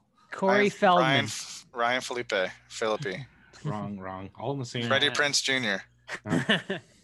You guys give up? yeah. No, let me guess. Hint, No. give us a hint. I'm trying. I, I I don't know what to say. That's uh Give me. Give us his first name. no, that'd be way too easy. You cheater. Okay, fine. Give us like one of his lesser known movies, if you can. Christ. I, he's in so much. He's like one of those actors that's in a One lot of of movies. actors. Younger guy, 40 years old now. Uh, he was in a disaster movie once. Ben Affleck. he's a, he's a disaster. but- Disaster movie. Yeah. Oh man. I don't know. You guys give up? yeah. All right. It's Jake Gyllenhaal. Ah. God. That's interesting. Wow. Did they ever have a movie together? I don't think so. Uh, Jamie Lee Jake Curtis. Gyllenhaal, yeah. Not not to my I'm wondering how they would. Oh. What's their Hollywood- relationship like? Holly- Hollywood. Hollywood connections. bullshit. The Gyllenhaals know everyone. But if anyone wants to watch a really good Jake Gyllenhaal movie that is sort of horror, Nightcrawler, fantastic movie. Donnie He's creepy in Darko. that. Hmm. Bill Donnie Paxton. rest in Darko peace. too. All right, Sam. Alrighty. Okay, as long as Steve doesn't get a point. Okay. I'll try my best. How many evil? Why can't I pronounce this word when I read it? Is it pronounced dead? Evil dead? Oh, it's such an easy word, and I feel so stupid and embarrassed. Spell it. The little gremlin guys. Mogwai? Mogwais? Mogwais. Thank you. Is that how it's pronounced? I Mo- feel like Mogwai, Yeah. yeah. Mogwai. different. Okay. How many evil Mogwais does Gizmo spawn in Gremlins? Ooh. 40. Is it closest type of deal? Or- Yeah, I'll do closest. You can go over or under, just closest. I'll say 30. See, I don't do is it Mogwai. count? I think just the original. I think that she's looking for like just the original ones, and then not the ones that like multiply after. So I'm going to say I think there were can like, you clarify that, Sam? I think there were like five of them. Uh, she's smiling. Joe got it right. Five. Yeah. Big night. Woo, baby. Wow. See, that's I'm going back to finding my own trivia questions because I I want to ask the questions that you guys won't get. Well, it's clear that Kayla has a favorite member. Obviously. All right, Joe. All righty. Well, since Kayla's really helped me out tonight, I'll read all of hers off. Um, okay, so adjusted for inflation, what horror film is the ninth highest grossing movie of all Ninth? time? of It all chapter one. time. Of all time. oh, wait. No, yeah. Adjusted for inflation? Mm. You're a guest, Steve. He did. Friday the Thirteenth. Okay. Adjusted for inflation. Fuck. Frankenstein. Incorrect. Can I guess again? Yes. Yes. I'll give you all one more guess. Let's go Dracula.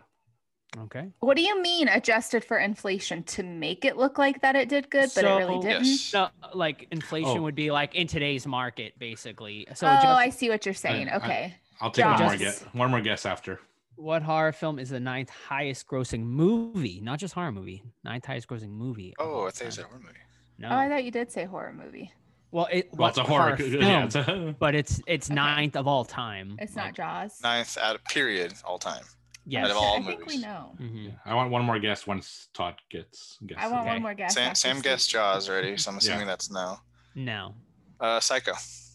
incorrect. That was going to be my guess. uh, highest. gr- I figured. J- Uh, Yeah, Jaws, Ja- a Jaws really was a good one because that's the beginning of the That's a f- blockbuster. Yeah. Uh, let's go Exorcist. That's what I was gonna guess. The X's is correct. Oh. God damn it. Yeah. Steve. All right, Todd. Okay. Tagline from Kayla. Great. All right. Everybody has a secret. That's it. That's it. Um, the Sixth Sense.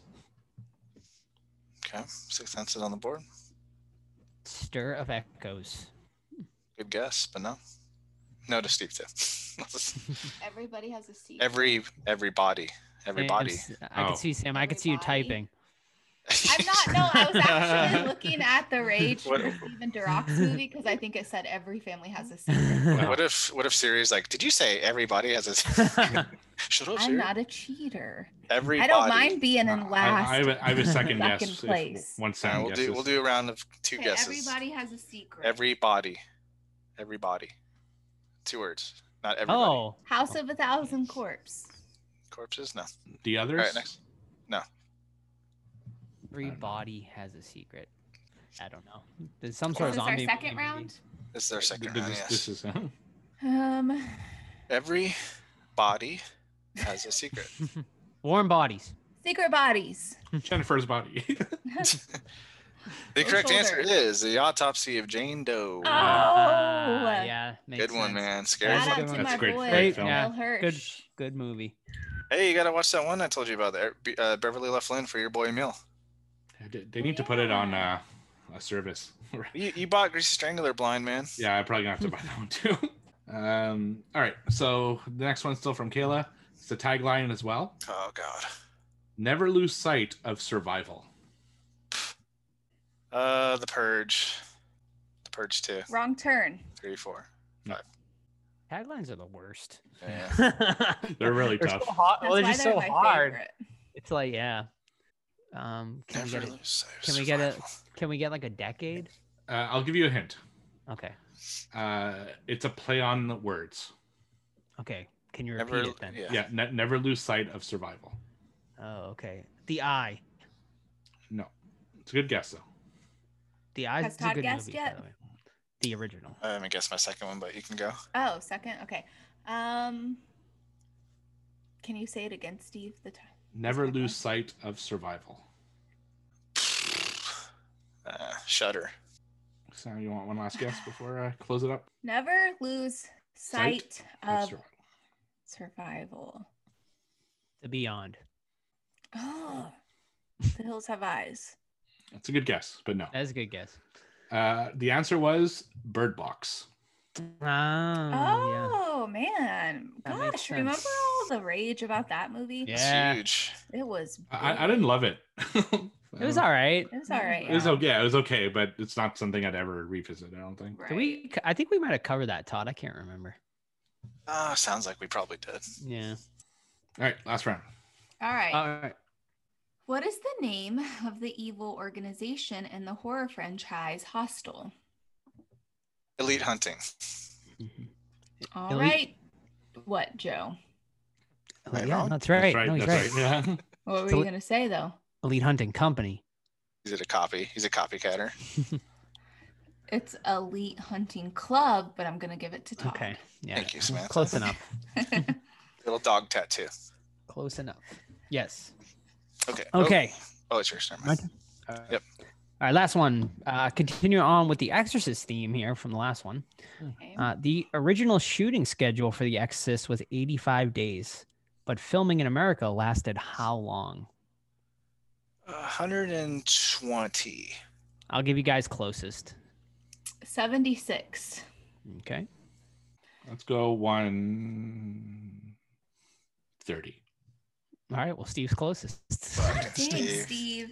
Uh, it Steve's was always the actually Oh, cheater. closest. it's actually 224 days. Oh, jeez. Really? Wow. Yeah, which is Paid off, insane. though. It did. Yeah. That's insane though. Yeah, that's, that's, That's- like almost a that's- that's year. crazy. Yeah. All right, Todd. All right, Kayla, closing it out. In the House of Wax remake, what are the six friends driving to? What kind of events are they going to? Festival. Concert. Uh, I can't tell you. I can't remember. Snoop Dogg concert.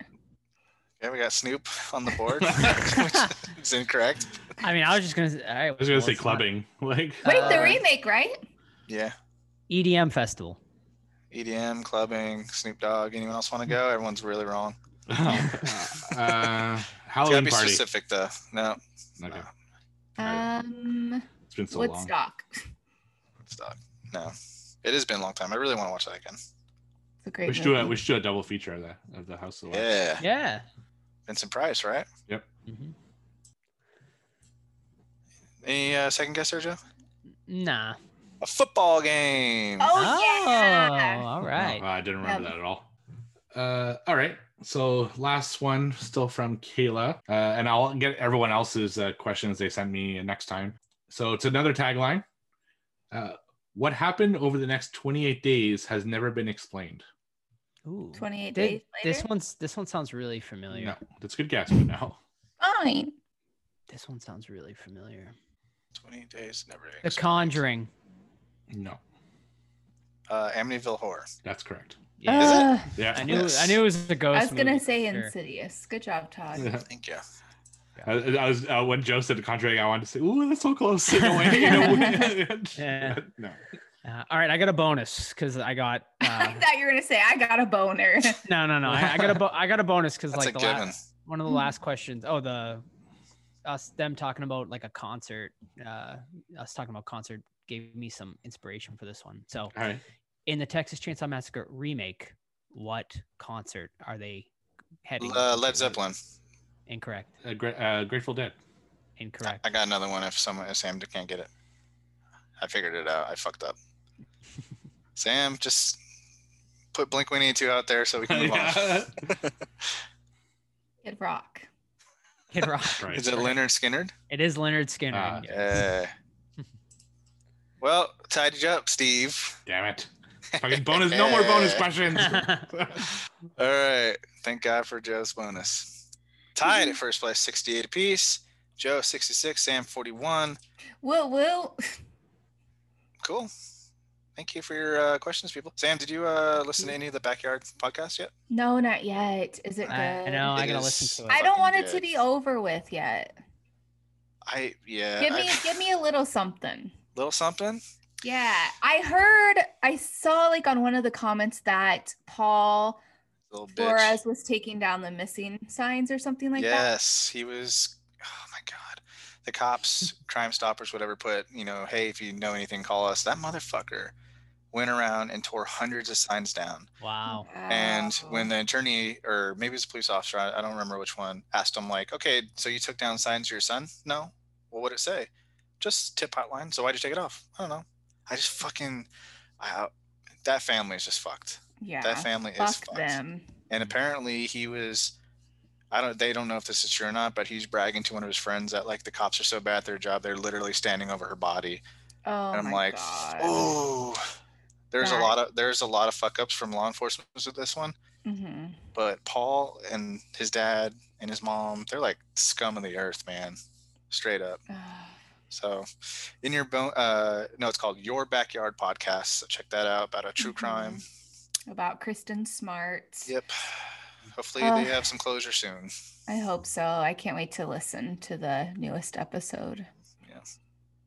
All right, guys. Well, I'm, I'm going to step off since you guys watched the movie and I was supposed to be in Atlanta and they got canceled, so I didn't get to watch it. So We'll miss you, Todd. have a good time, everybody. Be nice. Love you, Todd. Okay, bye. See you next week. Okay, see ya. Todd was a little too happy about leaving us. Sam, since you picked the movie, do you want to like synopsize it or? I guess. Alrighty, so Werewolves Within. This is a 2021 release. After a proposed pipeline creates divisions within the small town of Beaverfield and a snowstorm traps its residents together inside the local inn, newly arrived forest ranger Finn and postal worker Cecily must try to keep the peace and uncover the truth behind a mysterious creature that has begun terrorizing the community. So this is uh based off of a video game where werewolves attack a small town and I was excited for this just because I saw the poster alone and just how it looked. I was like, "Oh my gosh, that looks really good. Like the artwork looks so cool." Um and so I asked you guys if we could do it and then later learned that it was based off of the video game and I know that Steve's into gaming and all of that stuff, so I thought it would be a good one. Um, does anyone want to do their review first? Uh, yeah, actually, well, me and Steve, Steve offline was just talking about like what video game it was based off. So I think that's like a good Oh, way to yeah. start. Yeah. Yeah. So Werewolves Within is a VR video game where eight players, I think it's five to eight players, uh, gather around a campfire in VR. And essentially, one person is told that they're the werewolf, and the other people have to guess who is the werewolf. So it's like a murder mystery night where you're given clues and you're given questions to ask, and you have to kind of role play uh, different characters from this town until you find, you know, until you like Clue, I guess, until you try to guess who uh, was the werewolf that was killing people. And it's uh, it's an interesting game. It's nothing that I particularly like because I don't like playing with randoms. If I had eight friends to play with, I would, but I don't. I, I don't know that many people have VR setups. Uh, but it's a cool concept, you know, if you ever had a murder mystery night with some friends. But uh, video game wise, I mean, it's okay. So I, I was actually bummed out. So I thought this was Wolf Among Us, not Werewolves Within. It's just I got confused, I guess. So when I started watching the movie, I was going in expecting a Wolf Among Us. A Wolf Among Us is about a wolf cop kind of character who lives in a town full of fairy tale characters, but like more like darker versions of them, like Humpty Dumpty and the Big Bad Wolf and uh, you know all that kind of stuff. And it's a super cool video game, very interesting, very fun to play, and it would have been an amazing adaptation. Uh, so now I was immediately disappointed, but um, yeah. So I'll, I guess I might as well start with how what I thought of the film, spoiler free. Uh, I thought it was a decent film. You know, it's um, it's got some good characters. Uh, I like how they kind of immediately give every person a role in the town and their own personality. Uh, and I particularly like the main stars, um, the main cop or f- forest ranger that comes into play at the beginning of the movie, and then the girl who's like a post office worker, and uh, the guy who plays Guillermo from uh, Mhm. um, oh my god, What We Do in the shadows. Yeah, what we do in the shadows. I thought they were really fun. Uh, I got a few laughs. Like some of the jokes really hit with me, and uh, you know the horror part of it i guess the wolf part of it was a little weak and i thought that the setup were a little obvious like it was obvious to me who the werewolf was because the whole like the game uh, you're trying to figure out throughout the movie who the werewolf is and i kind of guessed it right away. In fact uh, my buddy mondo from the let's xp geek and gaming podcast uh, he's like right away he's like is this the killer? I'm like yeah.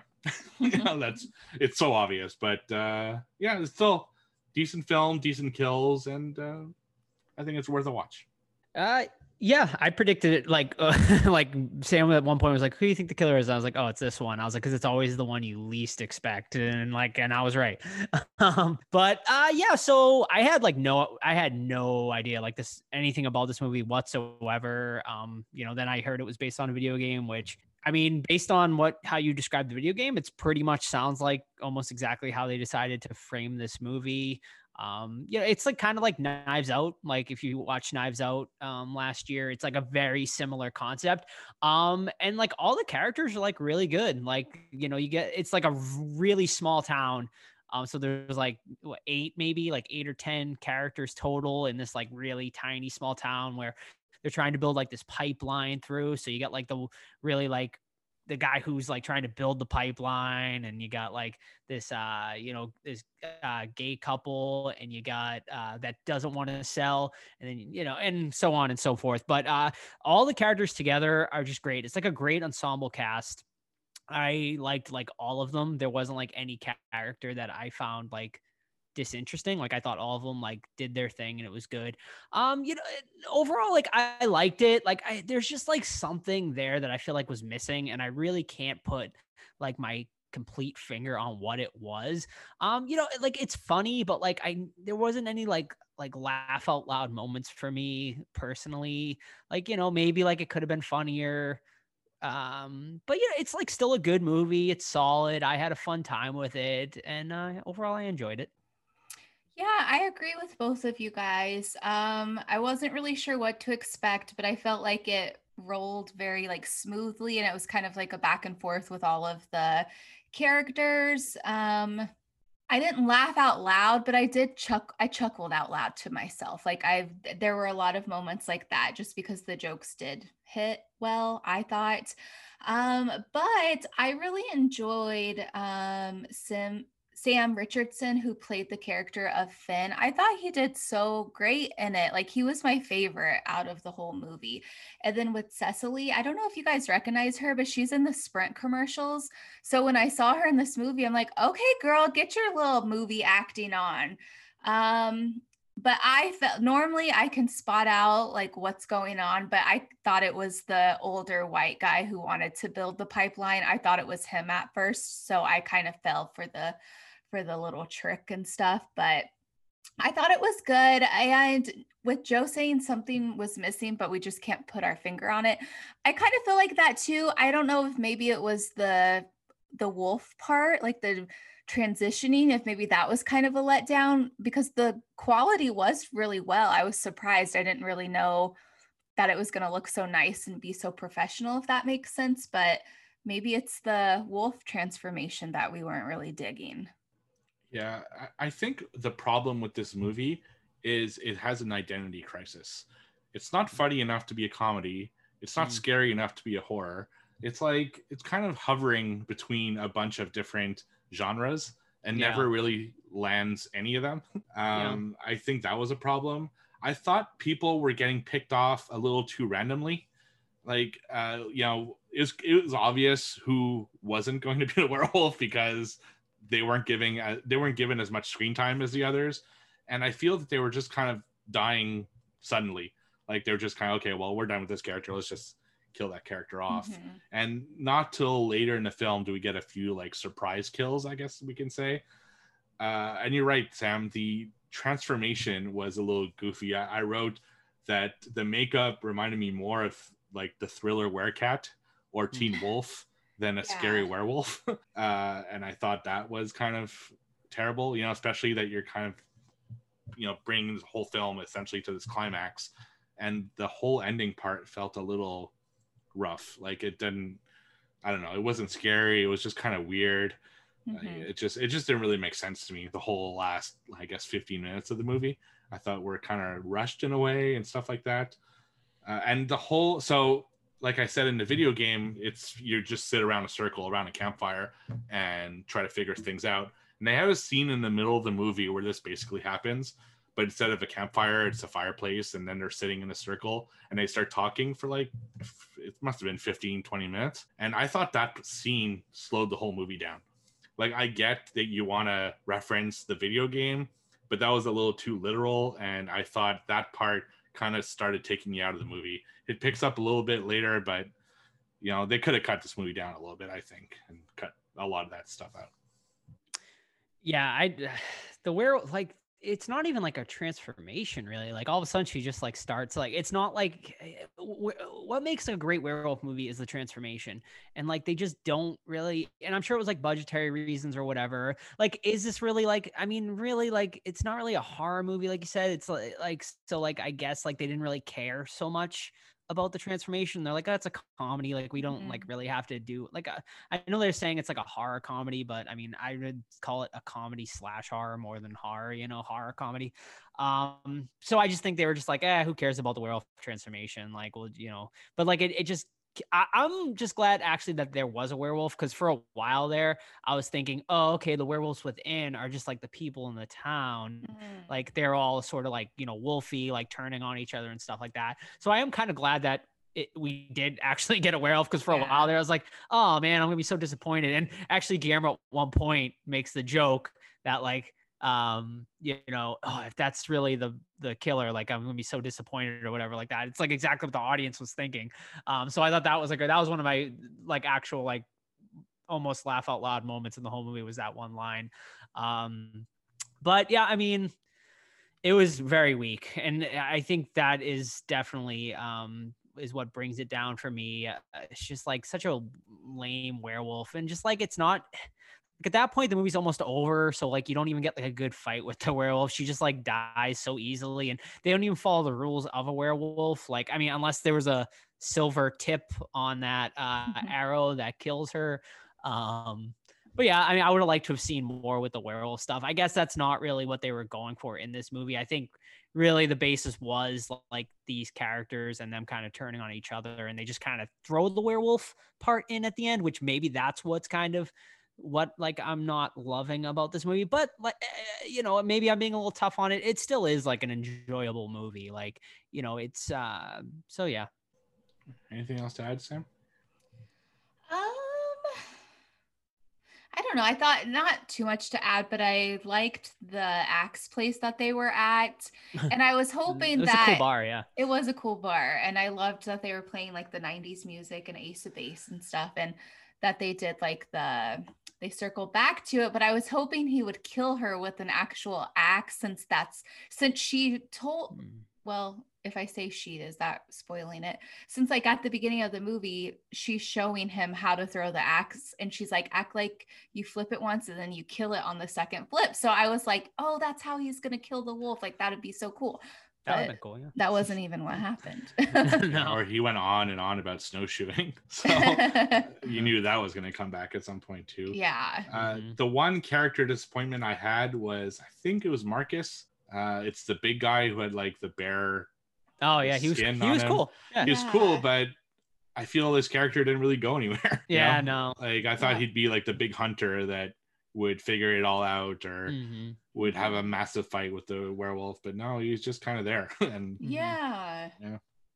Oh, can we, I, I loved the intro to this movie too, where it has like the quote and like it like plays this like really creepy music, and then it just says Mister. Right, it's a Mister Rogers quote. oh yeah, quote. yeah, right, yeah. they do it. They do it like this, like really dramatic, like Right.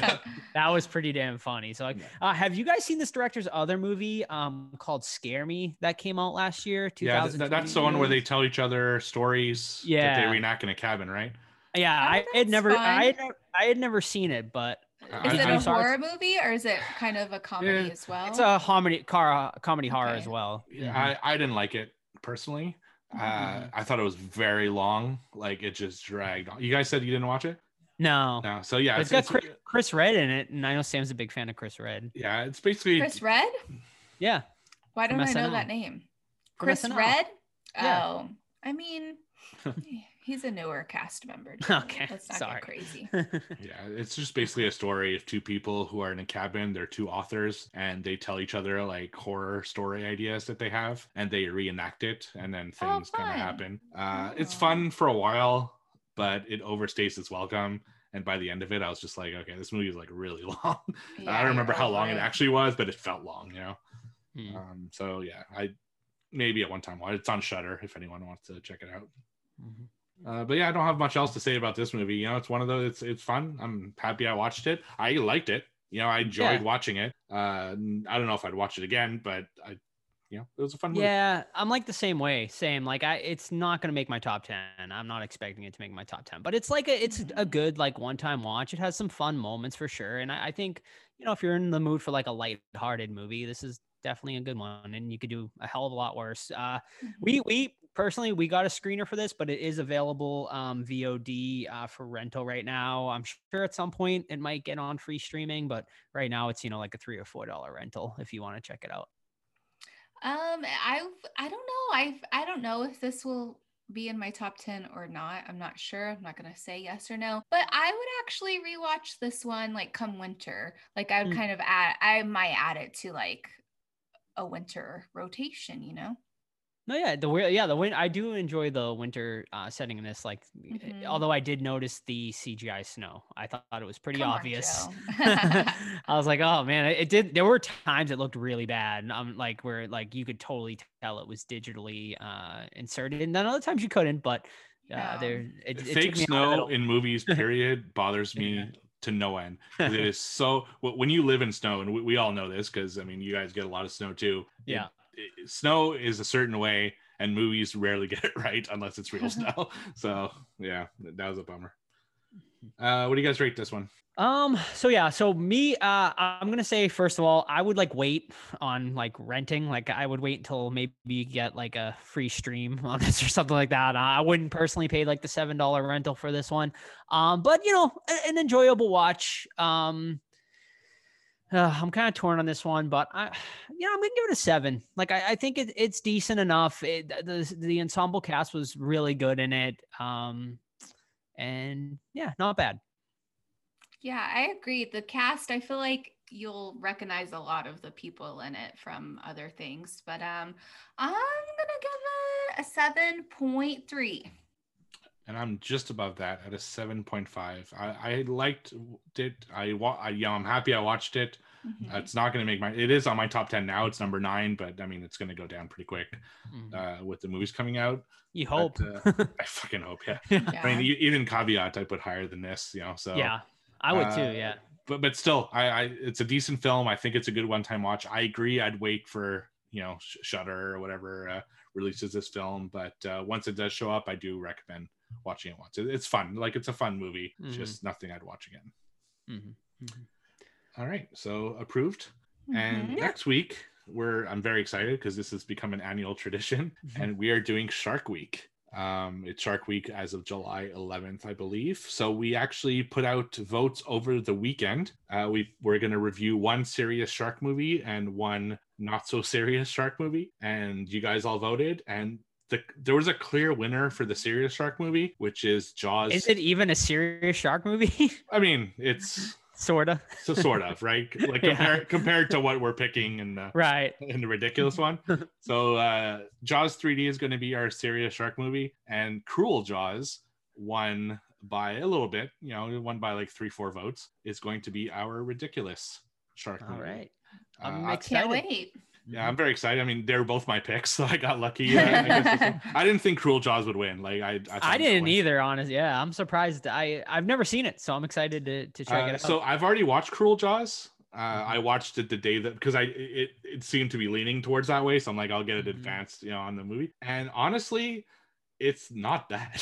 like, Oh, okay. no, like it's not Shark Exorcist, that's for fucking sure. oh god. But uh, yeah, no, I'm, I'm I'm excited about talking about it. There's a lot of stuff to talk about. Cool. It's interesting enough. It's not like terrible like the other ones.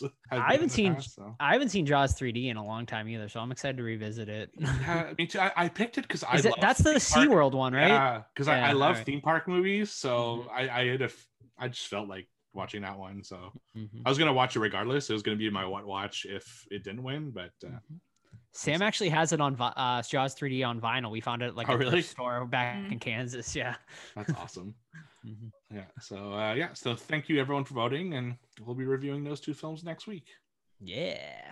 Yeah, And uh, I think that's Stick it. around for the interview. Yeah, stick around for the interview. Steven DeRock, Yes. Of the Rage. Uh, actually, all three of us were on this interview, which is a rare, a rare treat that uh, Yeah. were three people on the interview. So that was fun. And uh, yeah, so I look forward to talking to you guys during Shark Week.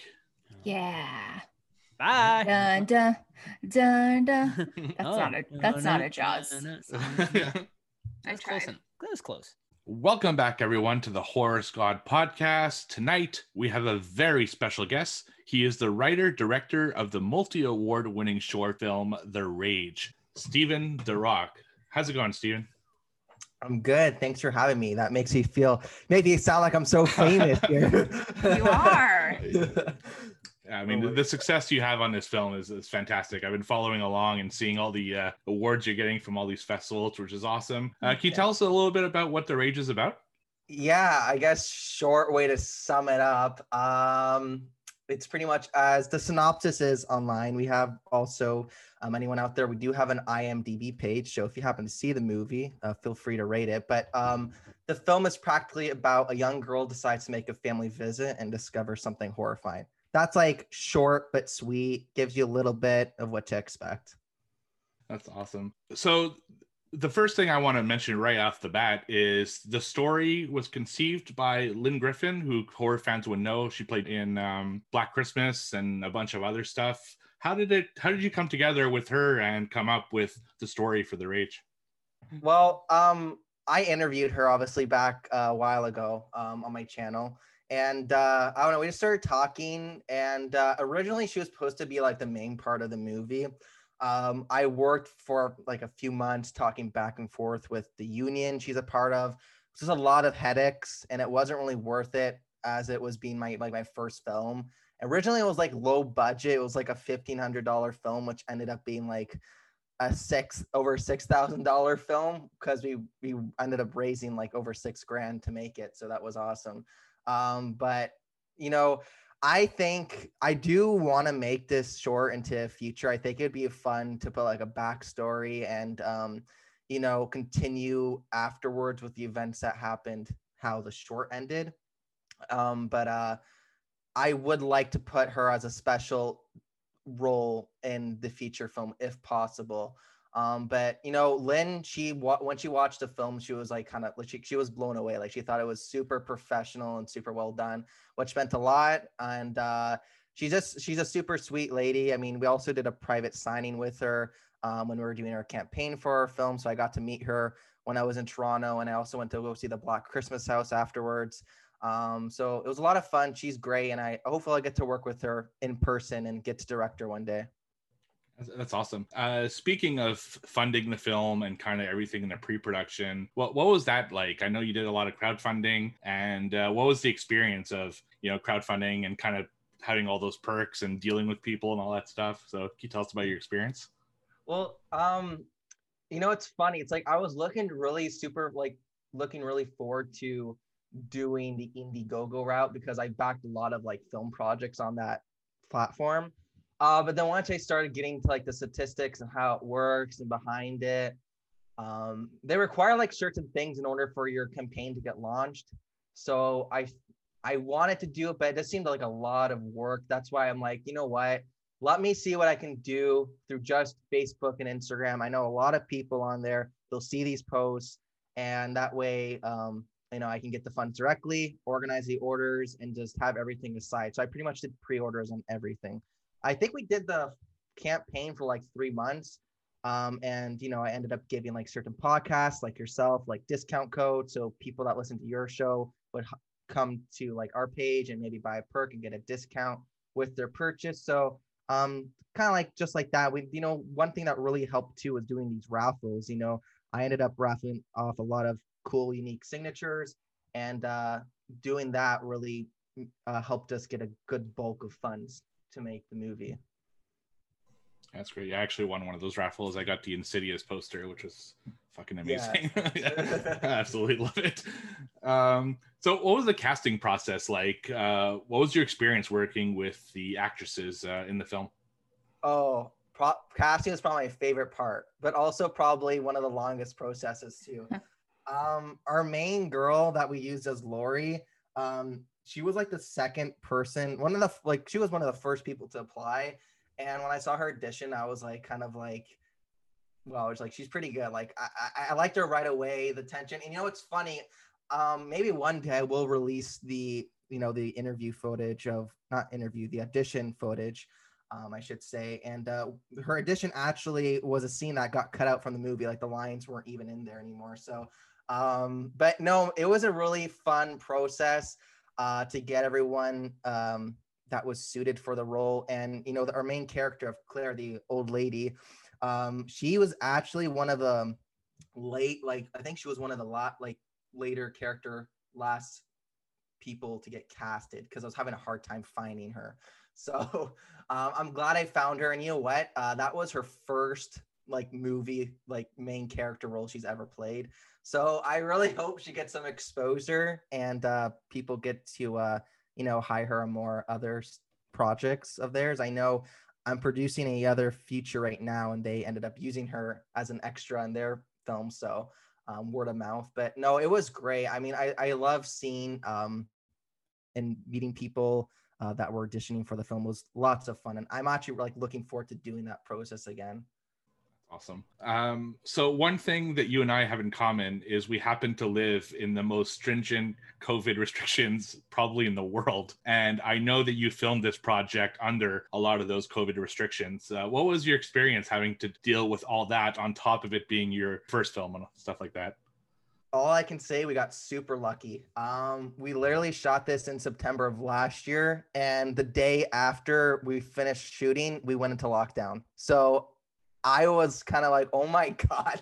Like I know technically, like um, film productions kept going on even though the lockdown still continued, but um, other the you know the bigger productions have like you know the teams there that test you every day or before you enter the set and you know do all that stuff. So um, we didn't have that obviously because we're like an indie short film production.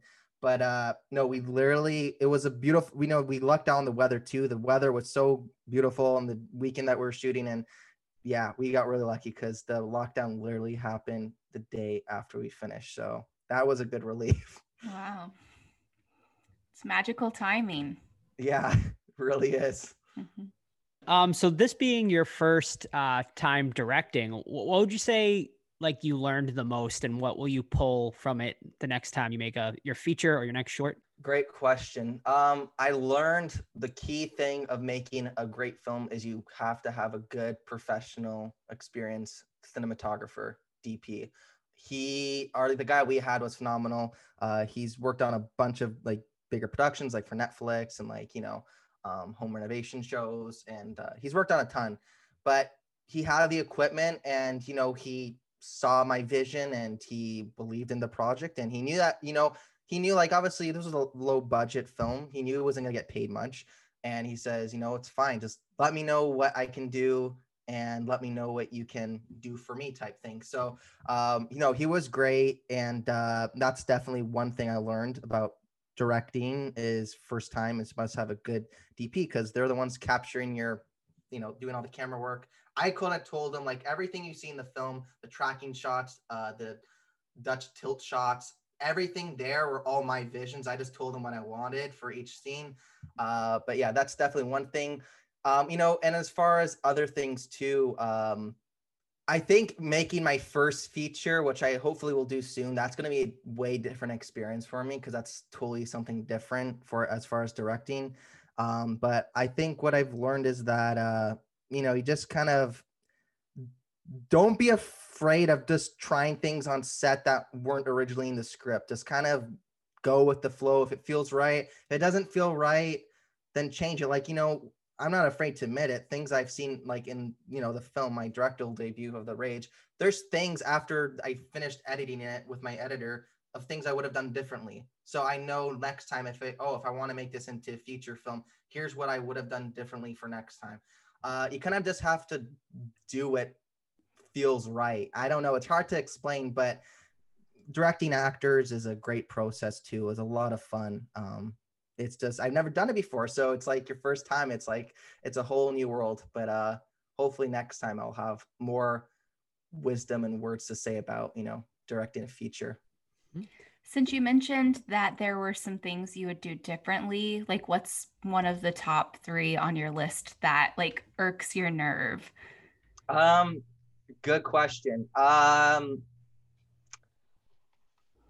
well, I'm trying to think of like there's a lot of just there's like little things, but the little things that probably the audience won't notice so much. Mhm. Um, and that happens with a lot of films. You don't notice a lot of things unless you pinpoint something like errors or you know, um, you know, there's just little um. For example, the scene that we, you know, people that are listening to this, I'll say spoilers. I don't mind. This film's been out for a few months now. Um, but you know, the the best scene in my opinion was the closet scene, the whole build up from you know the main jump scare of the film. If I could make this into a feature film, I would have like a dead body pop out of that closet before the other jump scare, like an unexpected. It would have been really cool to do that, but the location that we're shooting at, the uh, closet was so small, so it was kind of hard to even pull that off properly. Um, but you know, as far as the other things, are just uh, content, uh, content. What's it? I can't say it. Continuity. Continuity. Continuity. Thank you.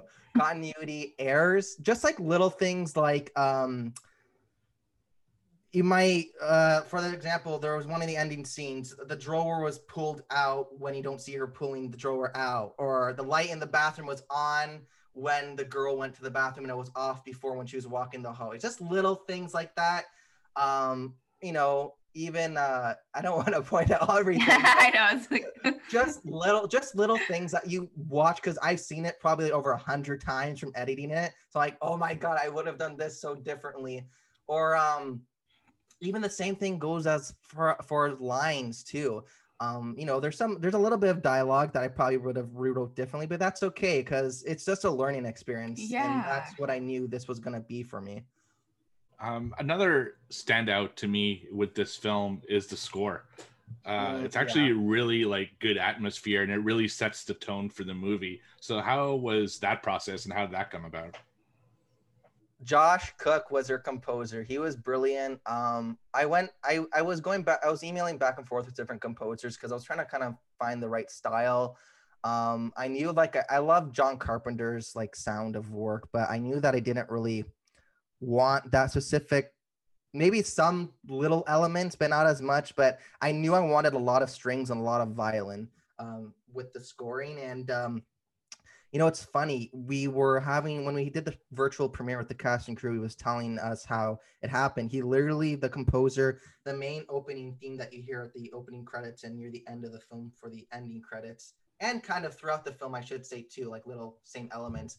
Um, he thought of that. He woke up one morning and thought of it and wrote it down. Like he started playing it, and it just came to him. It was very simple, but it was so effective. The opening theme, and as far as you know, the atmosphere throughout the film and how it builds up with you know it's a lot of distortion sounding uh, keyboard uh, as far as like you know the main jump scares and the action scenes a lot of that.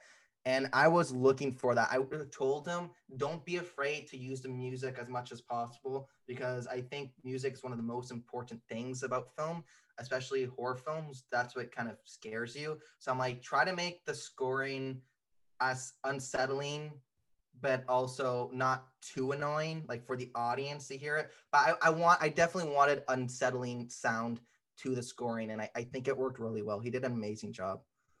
yeah, I feel like the music is a character on its own. It's really Mhm. nice.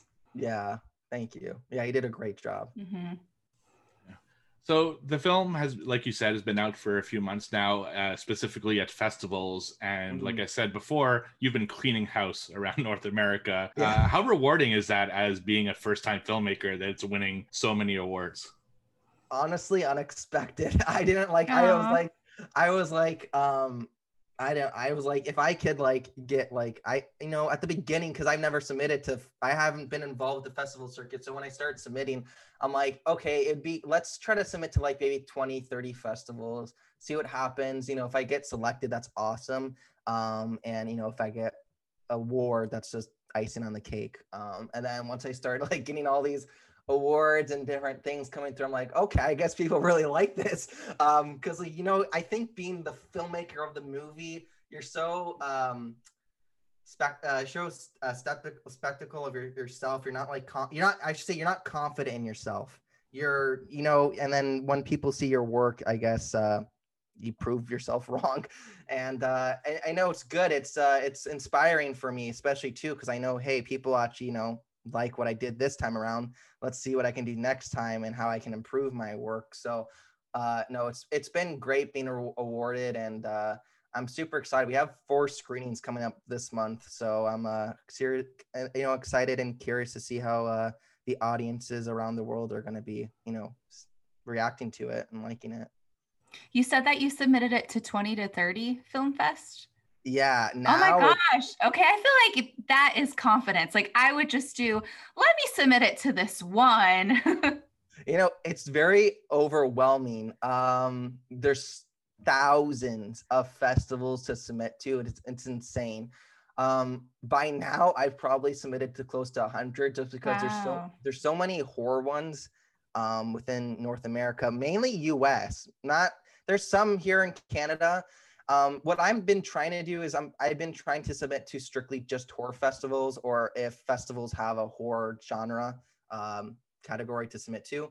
Besides that, I don't I wasn't I didn't really want to submit to festivals that does have an open genre category because it's gonna be harder to win that time around or get select actually I'd say not win. But uh no, uh yeah, by now, you know, I have other announcements too that I'll be making, uh, but you know, it's just kind of waiting and seeing on uh, upcoming festivals and where we get selected next. And uh, I publish all that stuff online, but it, has been a uh, cool, it's a great experience. Have Have you attended any of the festivals and like? No, I, oh, okay. I want to so bad because like you know Stephen would know we're in Canada, so like we can't go past the border. I mm. really mm. wanted to go to the one in LA um, this month because that was like a huge deal. We're like we're one out of six selected to play at this LA festival, and uh, you know there was like you know people from the industry are the judges. Like there's people from Universal, Sony, and like all these other corporations. I'm like, oh man, that would be great to like network with these people. So you know who knows maybe you know fingers crossed maybe a distri- I have like distributor or somebody reach out to me and uh, you know as you know the business is all about connection so um, I don't know. Uh, you know, we do have actually a Toronto one uh, screening uh, this September that hasn't been announced yet, but I'm hoping to get all the cast and crew um, reunited because I would love to see it on the big screen. I think that'd be a lot of fun. Yeah, it'd be nice to see anything on a big screen right now in, in Ontario.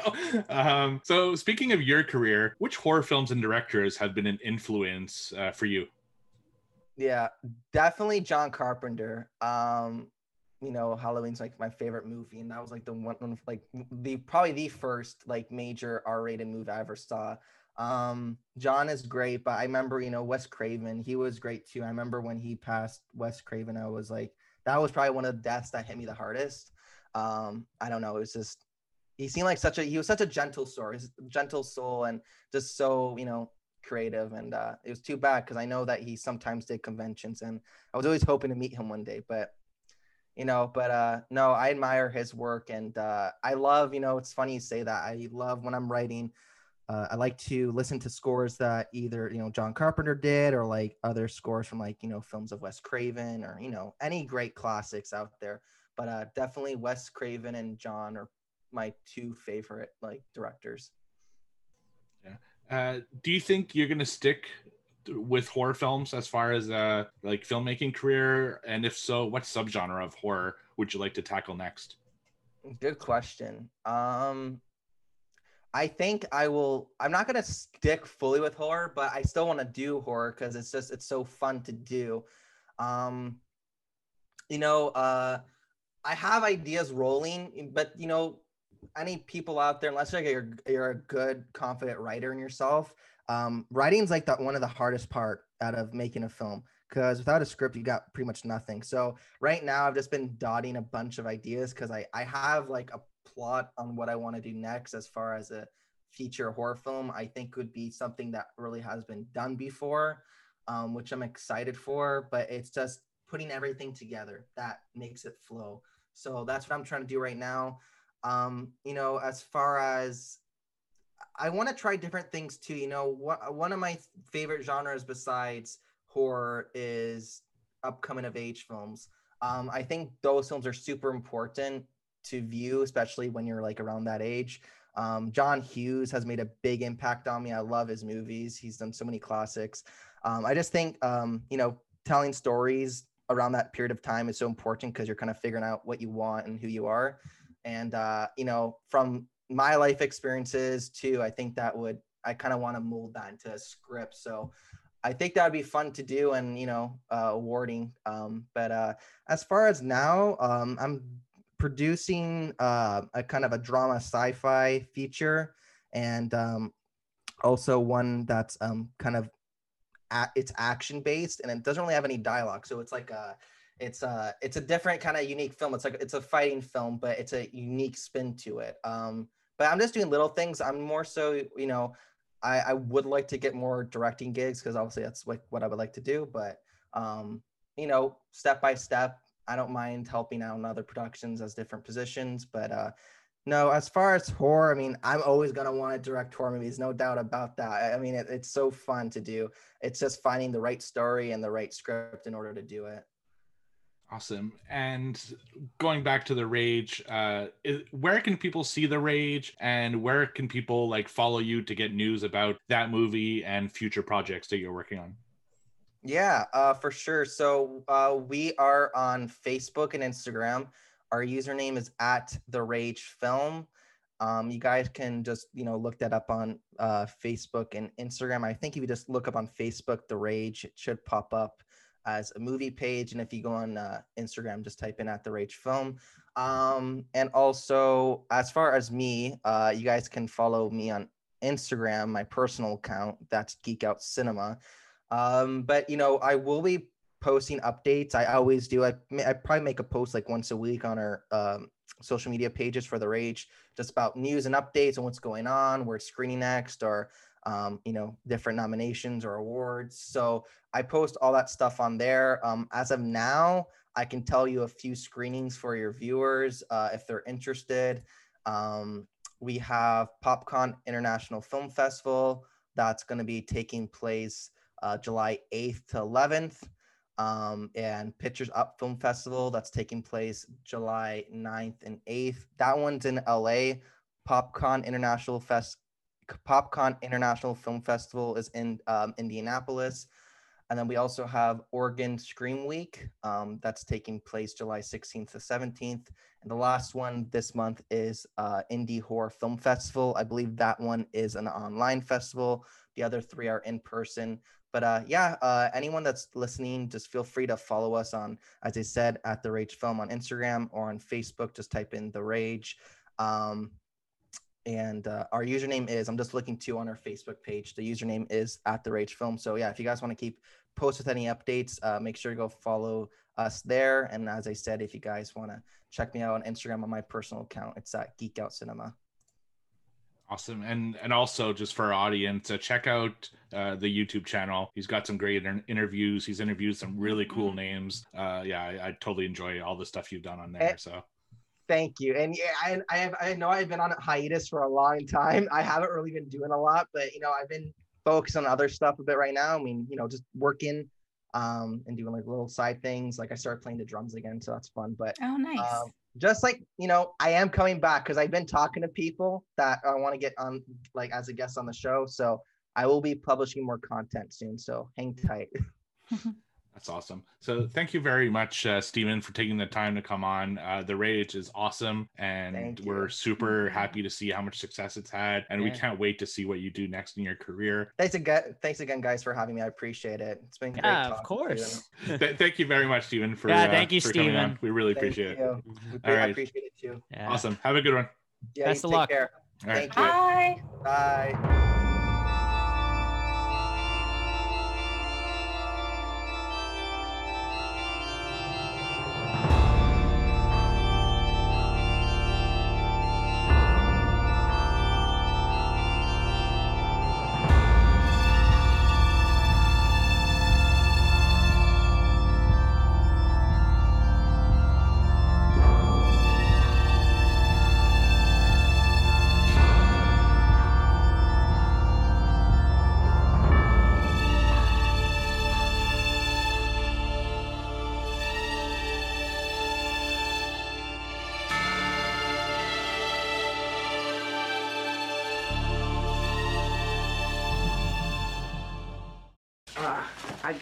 talk to you about something because it's making me nuts. I'm a werewolf.